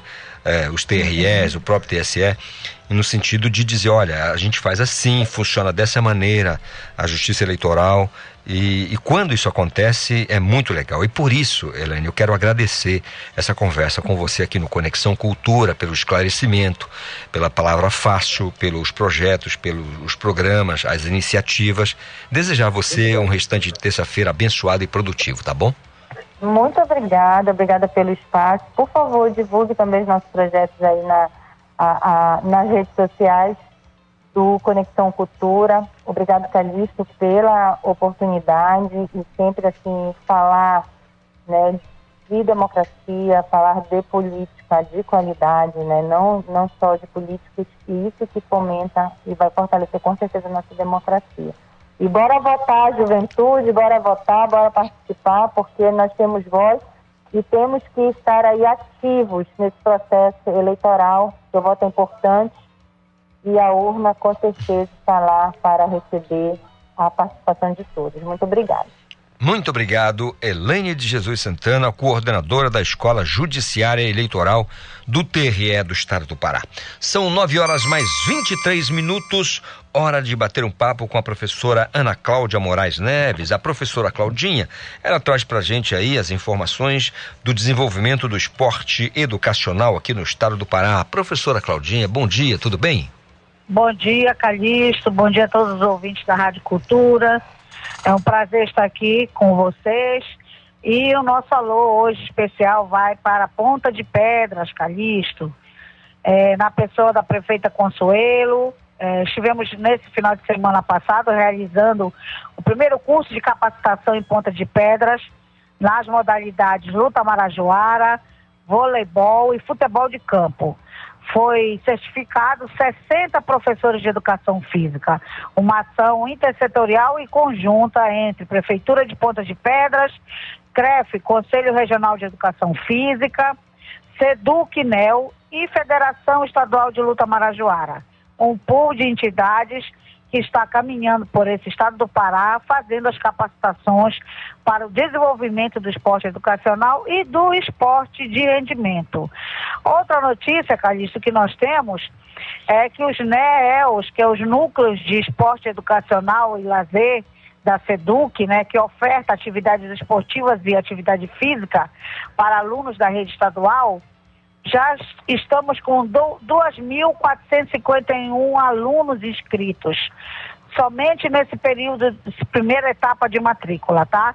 Então já temos 2.451 alunos matriculados no contraturno da escola para a prática da atividade física, do esporte e do lazer.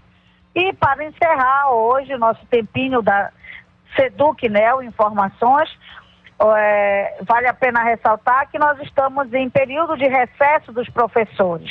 Toda a rede de professores da SEDUC está de recesso de 21 de 2 a 8 de 3. Nós sabemos que os nossos professores, ele, eles são, é, têm esse privilégio de ter praticamente duas férias, um recesso em janeiro e as férias em julho, tá? Então, nesse período agora, de 21 de 2 a 7 de março, ou seja, é, 8 de março, inicia-se as aulas do ano letivo de 2022, tá bom? Então é isso, Calixto. É, obrigada, Conexão Cultura, Rádio Cultura, a melhor rádio do estado do Pará. Muito Obrig- obrigada a todos. Obrigado, professora Cláudia, trazendo aí pra gente as notícias do esporte educacional e falando aí de Ponta de Pedras, cidade da querida Mariana Malato. Ela adora a cidade de Ponta de Pedras, está sempre lá, a família dela. Aproveitar e mandar um grande beijo aqui a todo cidadão, toda cidadã lá de Ponta de Pedras, cidade que a gente sempre vai e é sempre muito bem recebido lá, né? São 9 horas mais 26 minutos. Esporte.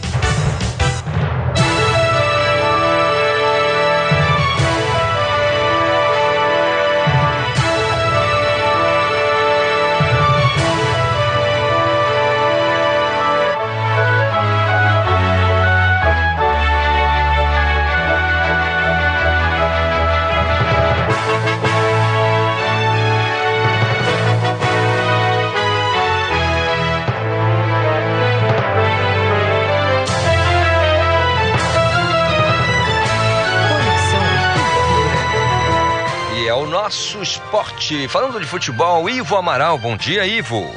Muito bom dia, Calixto. Olha, o Remo Paysandu passou, né? Passou em campo, mas continuam algumas consequências. É, Estou vendo declarações do Fábio Bente, próprio presidente do Remo, reclamando com a estrutura da Coruzul, que o time foi hostilizado lá, jogaram objetos nos ônibus e tal. Aí eu já não sei se isso também é uma questão abrangente da segurança extra-estádio ou também o Paysandu tem muita culpa no cartório. Enfim, essa reclamação certamente não será tão bem recebida pela diretoria do Paysandu. Você conhece essa velha rivalidade, né? Só quer um motivo para brigar com o outro. Pois é, Ivo, também algumas declarações, n- n- tanto quanto, é, sei lá, ásperas até por parte da diretoria do próprio Paysandu, né, com relação ao Remo, chamando de antiprofissional e tudo mais, para ser uma coisa, será que isso é uma coisa mais midiática ou de fato está rolando? Não, essa turma, na prática, né? Na prática, a cordialidade fica só nos bastidores, nas reuniões. Quando chega a verdade do jogo de futebol, que a torcida incita, né? Jogaram alguma coisinha para dentro do gramado, né? Apareceu um chinelo velho, um tênis, e isso sempre acontece, né? É, é raro você ser um dirigente que consegue manter inteiramente a cabeça fria na hora em que seu clube vive a, a emoção do jogo contra o maior adversário. Mas a gente espera que essa, essas picuinhas desapareçam já nos próximos dias em prol do próprio benefício do futebol paraense. O Tapajós fez um gol no Amazônia, um gol que vale três pontos. E por outro lado, nós tivemos uma partida interrompida, acredito, por falta de energia elétrica. É, mas parece que não foi só culpa da, da, da instalação do Zinho de Oliveira. Eu estou acompanhando e faltou luz em grande parte de Marabá, numa região que abrangia também o estádio. Então, não havia, esperaram uma hora para a energia voltar, não voltou, e o jogo vai ser reiniciado hoje, parece que hoje à tarde ainda, Hoje à tarde. com o 0 a 0 entre Tupiranga e Paragominas.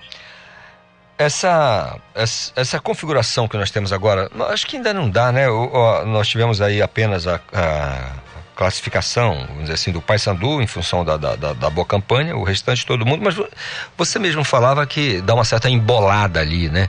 É, na, na pontuação dos clubes. Eu vi o Águia muito ruim no início da competição, depois deu uma melhorada. Eu acho que tem muita coisa que vai acontecer, que certamente vai acontecer e que pode mudar todo o cenário desse campeonato, né, Ivo? Exato, você viu que a Tuna também eh, começou perdendo por Paysandu de 3 a 0, antes empataram com a Águia, um bom resultado lá em Marabá, na largada do campeonato, depois ganhou alguns jogos importantes e de repente perdeu duas seguidas. Perdeu para o Caçaio de 2 a 0, perdeu para o Independente de 1 a 0 e ainda é líder, porque ela tinha uma certa vantagem. Mas o grupo dela está muito embolado, 8, 7, 6, 5, não é? A maioria dos grupos eh, apresenta assim, um certo equilíbrio, sobretudo pra- pelos segundos lugares. Isso é bom para valorizar e tornar mais emocionante o campeonato. Eu, agora, futebol nacional, falando aqui da, da decisão da, da Supercopa, teve um flamenguista aqui do, do- da fundação que disse: não, mas a gente nem queria ganhar isso, não. É, Atlético Mineiro, essa, essa- não vale nada esse título. Não tinha nada que ganhar, não. Tinha que perder mesmo. Aqui. Não, mas o título era importante, né? É um título, Supercopa, né? O Paulo Souza gostaria de ter esse título. E foi, você viu o jogo, né? Foi muito equilibrado, muito equilibrado, uma disputa interessante, algumas modificações do técnico do Flamengo foram discutidas, mas eh, o Flamengo não perdeu intensidade. E na hora do pênalti, você sabe como é, o Flamengo teve quatro chances de liquidar, quatro consecutivas. Se batesse, fizesse, ele perdeu as quatro. Então o castigo vem a cavalo.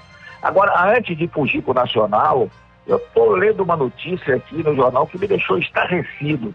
A violência que sofreram torcedores de Remy e Paysandu, aí não brigando entre eles, mas juntos, em Joinville, Santa Catarina.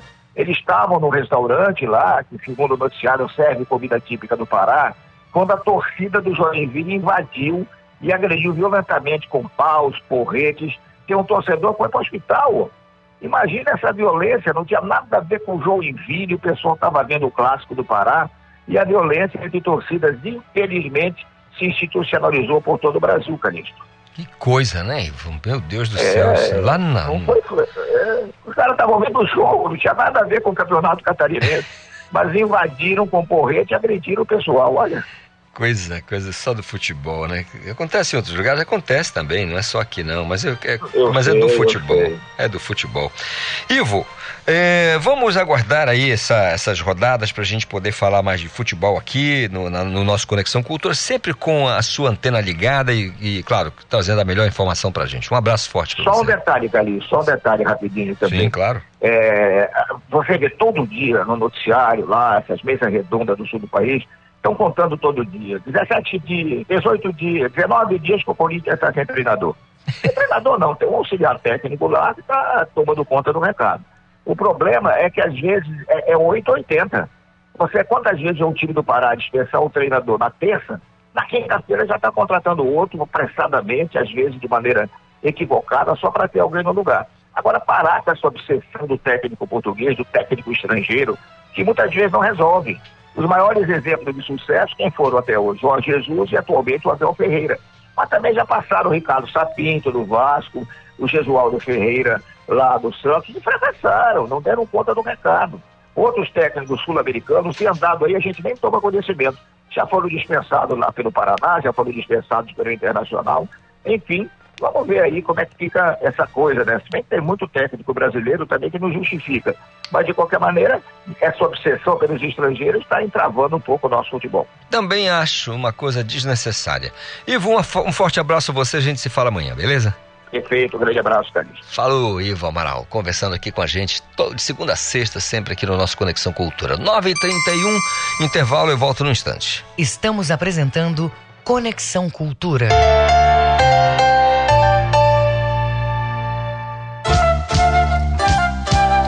ZYD 233, 93,7 MHz. Rádio Cultura FM, uma emissora da Rede Cultura de Comunicação. Fundação Paraense de Rádio Difusão. Rua dos Pariquis, 3318. Base operacional, Avenida Almirante Barroso, 735. Berlim, Pará, Amazônia, Brasil. As vacinas contra a Covid-19 garantem proteção porque previnem as formas mais graves da doença, reduzem as mortes e internações, mas não impedem o contágio nem a transmissão do vírus. A vacinação fortalece as defesas do corpo pela ação de anticorpos. Se você já tomou a primeira dose da vacina, não deixe de tomar a segunda dose. Proteja-se do coronavírus. Cuidar da sua saúde é proteger a todos. Cultura, rede de comunicação. Na Reina Farma, sua semana tem muito mais ofertas. Muito mais cuidados de saúde. Toda terça tem Terça do Genérico. Genéricos de todos os tipos com até 90% de desconto. É para aproveitar. Nas quintas tem Quinta da Fralda. Fraldas de todos os modelos e tamanhos com preços e ofertas imperdíveis. Reina Farma, mais cuidado, mais saúde. Cultura FM. Aqui você ouve música popular paraense. Ó moreninha do cabelo cacheado, que vem na baila da canoa marinheira, dança pra lua lá na praia do pesqueiro. Música popular brasileira. Ainda me lembro do seu caminhar, seu jeito de olhar, eu me lembro bem. Cultura FM 93,7. Aquele jeito que ela tem.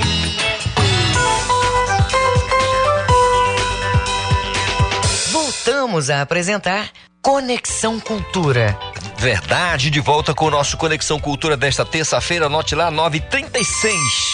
Hora de falar aqui com meu colega Gabriel Rodrigues, que vai trazer pra gente os destaques aí na produção do Esporte Cultura, que começa a uma e meia da tarde na TV Cultura 2.1. Bom dia, Gabriel. Olá, Calixto, muito bom dia para você e para os ouvintes. No programa de hoje, a partir de uma e meia da tarde, vamos falar sobre a finalização ou não da sétima rodada do Parazão Bampará 2022. Isso porque o duelo de ontem à noite entre Itupiranga e Paragominas teve de ser interrompido ainda no primeiro tempo por conta de uma queda de energia no estádiozinho de Oliveira. Como a luz não foi restabelecida, a equipe de arbitragem teve de adiar o jogo e a expectativa é de que a partida ela continue nesta terça-feira. Também vamos falar sobre a dupla Repá, isso porque o clássico do último fim de semana ainda está rendendo. Tanto o Remo quanto o Paysandu divulgaram notas oficiais onde trocam algumas acusações sobre a questão logística desse clássico, principalmente sobre a recepção da delegação azulina no estádio da Curuzu. Remo fez algumas acusações, o Paysandu do outro lado se defendeu, mas também fez algumas acusações ao clube do Remo. A gente vai explicar direitinho essa história no programa de hoje. Também vamos fazer o aquecimento do duelo entre Paysandu e Independente, jogo que será atrasado, né, da terceira rodada, o duelo que foi adiado da terceira rodada vai ocorrer somente agora entre as duas equipes. E claro,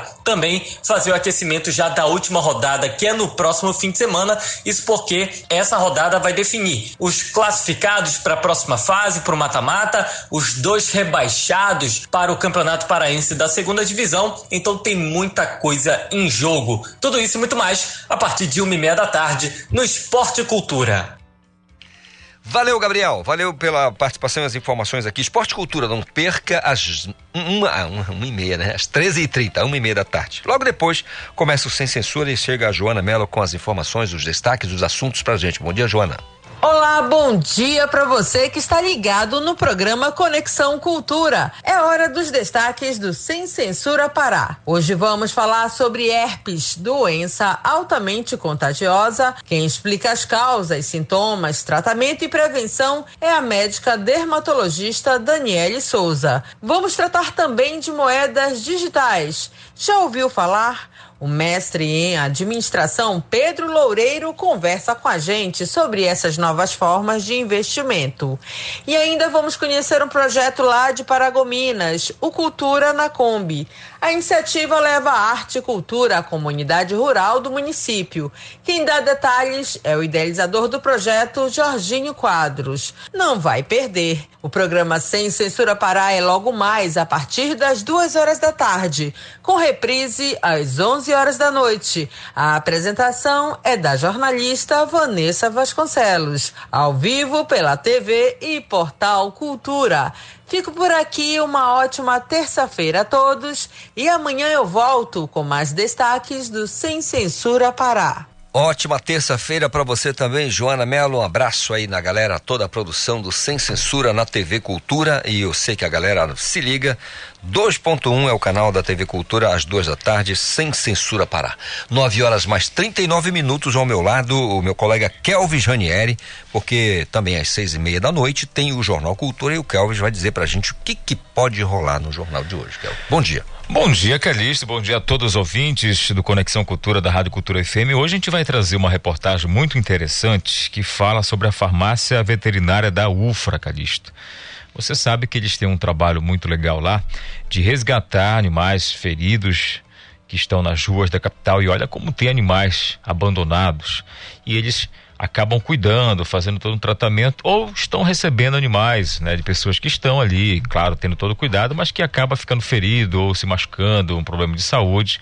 Então, devido ao curso que hoje a UFRA oferece, também serve como um estágio para os alunos eh, os estudantes que lá estão. Então a gente vai trazer essa reportagem para mostrar um pouco desse trabalho muito legal que é dedicar um tempo de cuidar dos animais.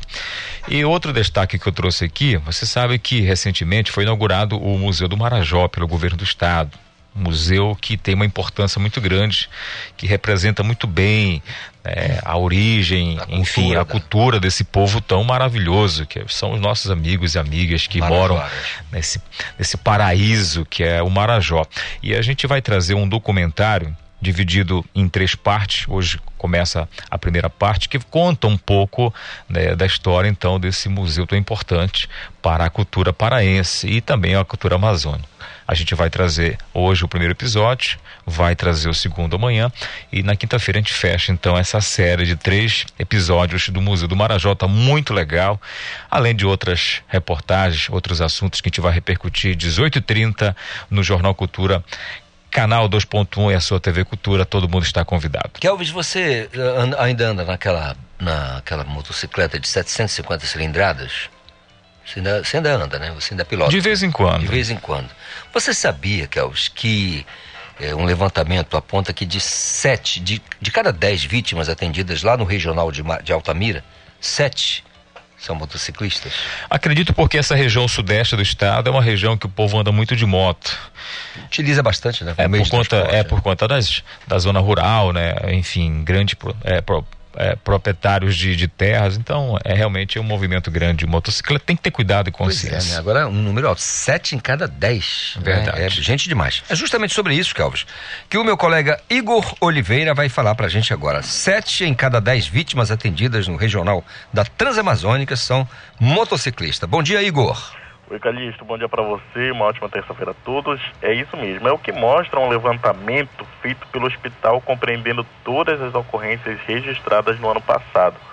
As maiores causas de internações por acidentes com moto são a falta de uso de capacete e o consumo de bebidas alcoólicas, Calixtos. Os dados registrados pelo Regional da Transamazônica são parte de uma realidade brasileira. De acordo com a Secretaria Nacional de Trânsito, o órgão ligado ao governo federal, em 2021 foram registrados mais de 632 mil acidentes, o qual equivale a 72 ocorrências por hora no país. Das vítimas, 331 vítimas de acidentes de trânsito internados no Hospital Regional Público da Transamazônica no ano passado, um total de 84% tinha idade entre 20 e 39 anos. Nos primeiros seis meses de 2021, os acidentes de trânsito levaram cerca de 145 pessoas a serem socorridas no pronto atendimento da unidade. Já no segundo semestre, essa quantidade aumentou de 28%, alcançando a marca de 186 pacientes com esse perfil. As informações estatísticas do Regional da Transamazônicas integraram o programa de direção viva, cujo objetivo é educar, prevenir conscientizar e sensibilizar a população em geral sobre as questões relacionadas ao trânsito. Anualmente, a unidade realiza blitz educativas com entrega de panfletos informativos e orientações aos motoristas. Então, Calixto, fica aí para os condutores de moto, de carro, é, se beber não dirija, ter todo o cuidado para preservar a saúde e a vida. E eu volto com você.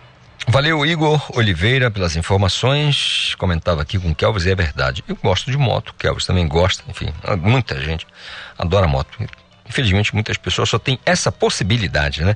E no interior isso acontece. Transamazônica, sete em cada dez vítimas atendidas no regional está lá com uma fratura, um machucado, em função de uma queda, de uma batida de motocicleta. Enfim, acontece.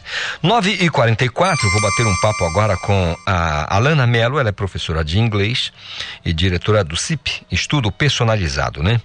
Aprender um novo idioma, especialmente o inglês, tem sido um dos grandes desafios para muita gente. A língua inglesa hoje é obrigação para entrar no mercado de trabalho. De conseguir melhores cargos nas empresas. O estudo personalizado é a nova tendência de ensino e aprendizado e pode naturalmente facilitar ainda mais a assimilação do idioma. Então, para falar um pouco sobre essa nova forma de ensino, estamos então aqui ao telefone com a Alana Mello, que é a diretora do SUP English. Bom dia, Alana, tudo bem? Bom dia, Calixto, tudo bem? Tudo em paz? Fala, fala, fala pra gente, na sua visão, claro, e com tudo que tem que a gente escuta desde pequenininho, porque aprender um novo idioma pode ser muito complicado para muitas, muitas pessoas. Então, é, de fato, é um processo complexo. Envolve muitos fatores, né? Não, é, assim, começando pela metodologia, pelo estímulo é, que é dado inicialmente. Então, é, muitos muitos cursos e escolas ainda estão com uma metodologia muito passiva, é, que só ensina gramática, só ensina basicamente as pessoas só têm aulas sobre a língua, né? E não para usar a língua, não para praticar. Então o estímulo é muito analítico e basicamente isso deixa as pessoas mal acostumadas de tal modo que quando elas precisam se expressar, elas literalmente travam. Né? Isso causa uma frustração, um nervosismo, é, emoções negativas que de fato atrapalham o processo de aprendizagem. Né? Então, vai desde a metodologia, o tempo, a disponibilidade para se dedicar. É, as pessoas realmente gostarem de aprender a língua, em geral, elas possuem tem um, um estímulo uh, em que não favorece, que não permite, não a engaja, e isso desestimula muito. As pessoas têm uma experiência negativa de aprender inglês, e isso marca a trajetória de tal forma que ela bloqueia literalmente, ainda que ela tente estudar, mas lá na frente ela fica com aquela experiência negativa, né? E, e hoje nosso trabalho é, atende muito esse público que já está frustrado, que já teve uma experiência negativa, que já tentou em diversos cursos e não conseguiu aprender, né? Nós recebemos aí umas muitas pessoas frustradas é, e procuram uma solução mais ativa, né, uma metodologia que realmente coloque o aluno no centro. É, Alana, tem um, uma coisa que acontece muito, é rotina, é com jogador de futebol e agora, mais a no, do, década de 2000 para cá, do, dos anos 2000 para cá, é com o atleta de MMA. É, é, eu escutei nesses podcasts da vida aí, é um, um, um, atleta dizendo o seguinte, que o que mais o prejudicou na carreira foi não falar inglês. E uhum. aí, na entrevista, se pergunta, mas por que não falar inglês? Você é um atleta tão completo, tão bom, finalizador, nocauteador, por que que... Se, cara, porque é, a informação que eu tinha para passar, até mesmo pro, pro, pro, para o público, na, no momento de uma uhum. vitória era distorcida. Depois ele foi descobrir que era distorcida. Como ele não falava hein, o idioma, não entendia, ele era muito prejudicado, até por vilania mesmo das pessoas, porque infelizmente tem isso no esporte. Pura uhum. vilania. Fazia questão de traduzir errado, né, para poder prejudicar o atleta. Então, quer dizer, falar inglês, eh, conhecer a língua inglesa nesse aspecto, é, é muito importante. Aí eu pergunto a você: o ambiente da academia, no, no caso dos atletas de MMA, ou nas, na, na, beira do campo, no estádio de futebol, a base da conversação, fora aquela pessoa que não tem condições de buscar um método, é, de fazer tudo aquela, aquele processo certinho, é um bom caminho a questão da, do convívio direto? Sim, você diz ele ficar imerso. É e é ficar próximo das pessoas, ouvindo mais do que falar ou seja, beira do campo, academia, eh, os lutadores. Sim, sim, de fato, ele ficar nesse contexto que, que é um contexto profissional, é, de treino, né, o, o dia a dia, que ele precisa conviver profissionalmente, ele ficar imerso, vai ajudar muito. Agora, se ele realmente não tiver base alguma, essa experiência pode ser ainda mais árdua. É, mas, assim, não resolve todos os problemas, né? Que ali naquele momento não vai ter alguém com paciência para ensinar, mas a, a exposição à língua, ao vocabulário próprio daquele contexto, que é de treino, de competição, de fato vai ajudá-lo bastante. Alana, o, na língua portuguesa, nós escutamos desde pequenininho, é, a professora Catarina dizia assim para a gente, olha, se você não souber verbo, você não sabe falar português, tá? Você não conhece a língua. Então, assim, e com relação ao inglês, qual a importância de conhecer os verbos?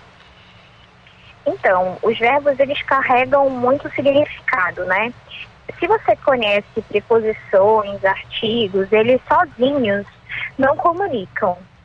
E os verbos, eles trazem muito significado para as construções das frases. Então você pode errar até uma preposição, um artigo, é, e não vai ter a interferência na comunicação quanto você uh, usar o verbo, por exemplo. Né? Então é, é importante conhecer os verbos básicos e com eles também é, construir, né? Saber construir a comunicação. É, porque assim, eu, eu digo isso apenas para nossa reflexão, porque a gente, por exemplo, eu, eu, vou utilizar aqui o último, eu não vou lembrar o nome, mas o último embaixador dos Estados Unidos no Brasil. Estou vendo uhum. a despedida dele, ele, a gente entende tudo que ele fala, mas ele não conhece absolutamente nada de verbo do, da, da, da, língua uhum. portuguesa. Ele é uma tragédia nesse aspecto, uhum. mas ele se, se, comunica a gente que fala português, claro, está entendendo exatamente o que ele está falando. A minha pergunta uhum. é se a gente não, com aquele nível de fala, né, de entendimento do, do, do, idioma nos Estados Unidos, faria a mesma diferença? Ou seja, a gente faria entender é, numa situação dessa, falando dessa forma, sem conhecer os verbos? Então, é, a comunicação ela fica um pouquinho prejudicada, você tem que fazer um esforço, né? O interlocutor tem que se esforçar. Ela é viável, ela ainda é possível, até porque as pessoas não se comunicam só com verbo. Então, quando você vê o embaixador, você vê que ele utiliza a expressão, várias expressões, os gestos, o contato visual, é, a entonação dele, você consegue sentir se ele está em um contexto de dúvida, se ele está fazendo uma pergunta, ou se de fato ele está só comentando. Então você consegue sentir a intenção pela comunicação dele. Então a comunicação não é só verbal, né? Ela tem a linguagem não verbal que vai, vai permear assim, os gestos, o contato visual, tudo isso que eu mencionei anteriormente. E aí a comunicação pode acontecer. Mas, é, dependendo do cargo, da função, do contexto da pessoa, acredito que pode influenciar na imagem dela, né, no contexto profissional. Se fosse ah, um inglês para ir ao supermercado, conversar com os amigos no bar. Profissionalmente falando, é, principalmente fora é, do Brasil, é, o inglês, assim, as pessoas não conseguem entender como as pessoas não sabem inglês. Porque em todo lugar do mundo, é, os europeus ou americanos, eles têm contato com muitas pessoas de todo lugar. Então eles não entendem como por exemplo, existem pessoas que estão viajando, que estão fora e não sabem aquela língua. Né? Isso tem muita relação com o nosso contexto histórico, sócio-histórico no Brasil. O ensino de línguas ainda é muito atrasado, muito defasado. Hoje nós temos apenas 5% de pessoas fluentes no Brasil. Então é um contexto que que hoje que, que nós estamos tendo a oportunidade, mas ainda muito limitado, né? Você precisa pagar muito caro em escolas bilíngues para você ter o inglês desde o início. É, é, realmente envolve investimento ainda muito alto. Isso não está é, assim, não é viável para todas as pessoas, né? A gente também não recebe pessoas de fora a todo momento, né? A gente está, por exemplo, aqui em Belém, em um contexto, em uma região mais isolada. Muito bem. É, para finalizar, eu queria que você falasse do estudo personalizado. No que consiste e por que, que ele é a melhor forma de eh, assimilação do, do, da língua inglesa? Certo. O estudo personalizado, ele envolve muito as suas dificuldades, né? Qual, quais, quais são elas? Então, elas que direcionam o acompanhamento. É, ele, é, ele, é, ele é direcionado para isso. Quais são os seus interesses? O que, que você gosta em português? Então, tudo isso é, é proporcionado ao aluno em inglês, para engajá-lo, motivá-lo. Uh, o que, que, quais são os seus objetivos? É, inglês para viagens, então você aprende voltado para isso. Inglês para negócios, você aprende, então você não vai desde a base, você vai aprender direcionado para o seu objetivo. E é possível sim. Ah, eu sou um lutador de MMA. Então, o ensino personalizado é, é, olha para o contexto do lutador de MMA e pensa, ok, é, o que, que você uh, precisa? Sobre o que você fala?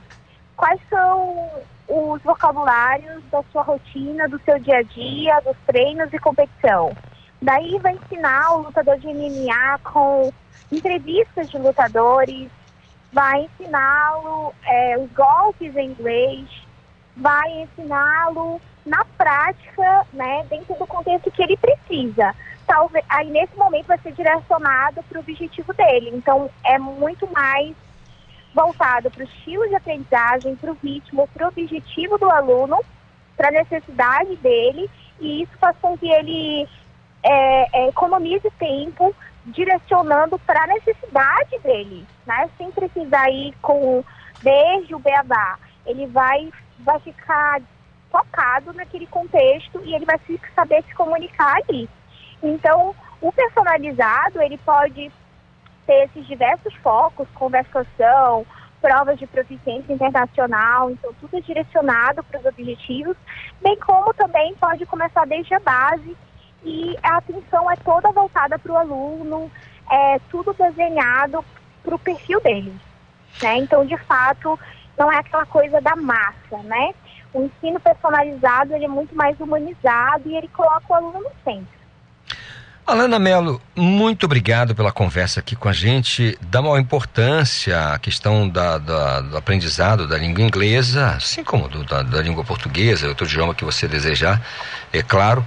É muito legal ouvir você falar e com a clareza da sua informação para que as pessoas possam, de repente, que estejam buscando lugar ao sol, ao mercado de trabalho, saber da importância da, da língua inglesa para desenvolver, buscar sempre o melhor para si. Eu agradeço a você, desejo um restante de dia bem produtivo e abençoado, tá bom? Muito obrigada. Bom dia. Ótimo dia. 9 horas mais 58 minutos. Ainda informação porque o estado do Pará lidera a produção de cacau, teobroma cacau e também de mandioca, a raiz mais usada, mais consumida, acho que em todo o planeta. Isso, o Brasil lidera essa produção em todo o, o aliás, o Pará é, é, lidera essa produção a nível de Brasil. O Felipe Feitosa tem pra gente as informações.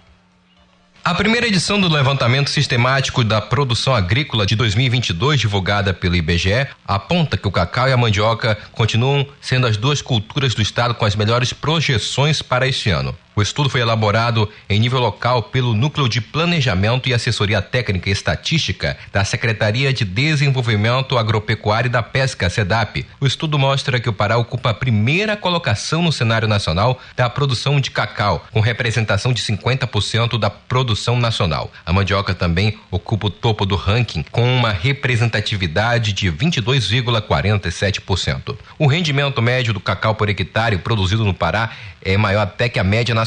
A projeção de janeiro para este ano é de 469 quilos por hectare em todo o país. Já no Pará, esse total chega a 948 quilos por hectare. O levantamento aponta também que o Pará tem uma liderança absoluta entre os estados da região norte, com uma produção cacaueira de 95%. Já em relação à mandioca, de acordo com o levantamento, a produção paraense representa 62% de toda a produção da região norte, com mais de 4 milhões de toneladas projetadas para este ano. Felipe Feitosa para o Conexão Cultura. Obrigado, Felipe Feitosa. E com a sua informação, nós vamos encerrando o nosso Conexão Cultura, Cultura desta terça-feira, 22 de fevereiro. Se você quiser ouvir novamente o programa, você pode ficar à vontade. É só acessar a nossa página no Castbox e ouvir esse e outros programas que você achar interessante. Nosso conselho de sempre: cuide-se, cuide da saúde, cuide da sua família, dos seus amigos. Não deixe é, é, proliferar a questão do coronavírus. Um forte abraço. Espero encontrá-lo com saúde amanhã. Até lá. A Cultura FM apresentou Conexão Cultura.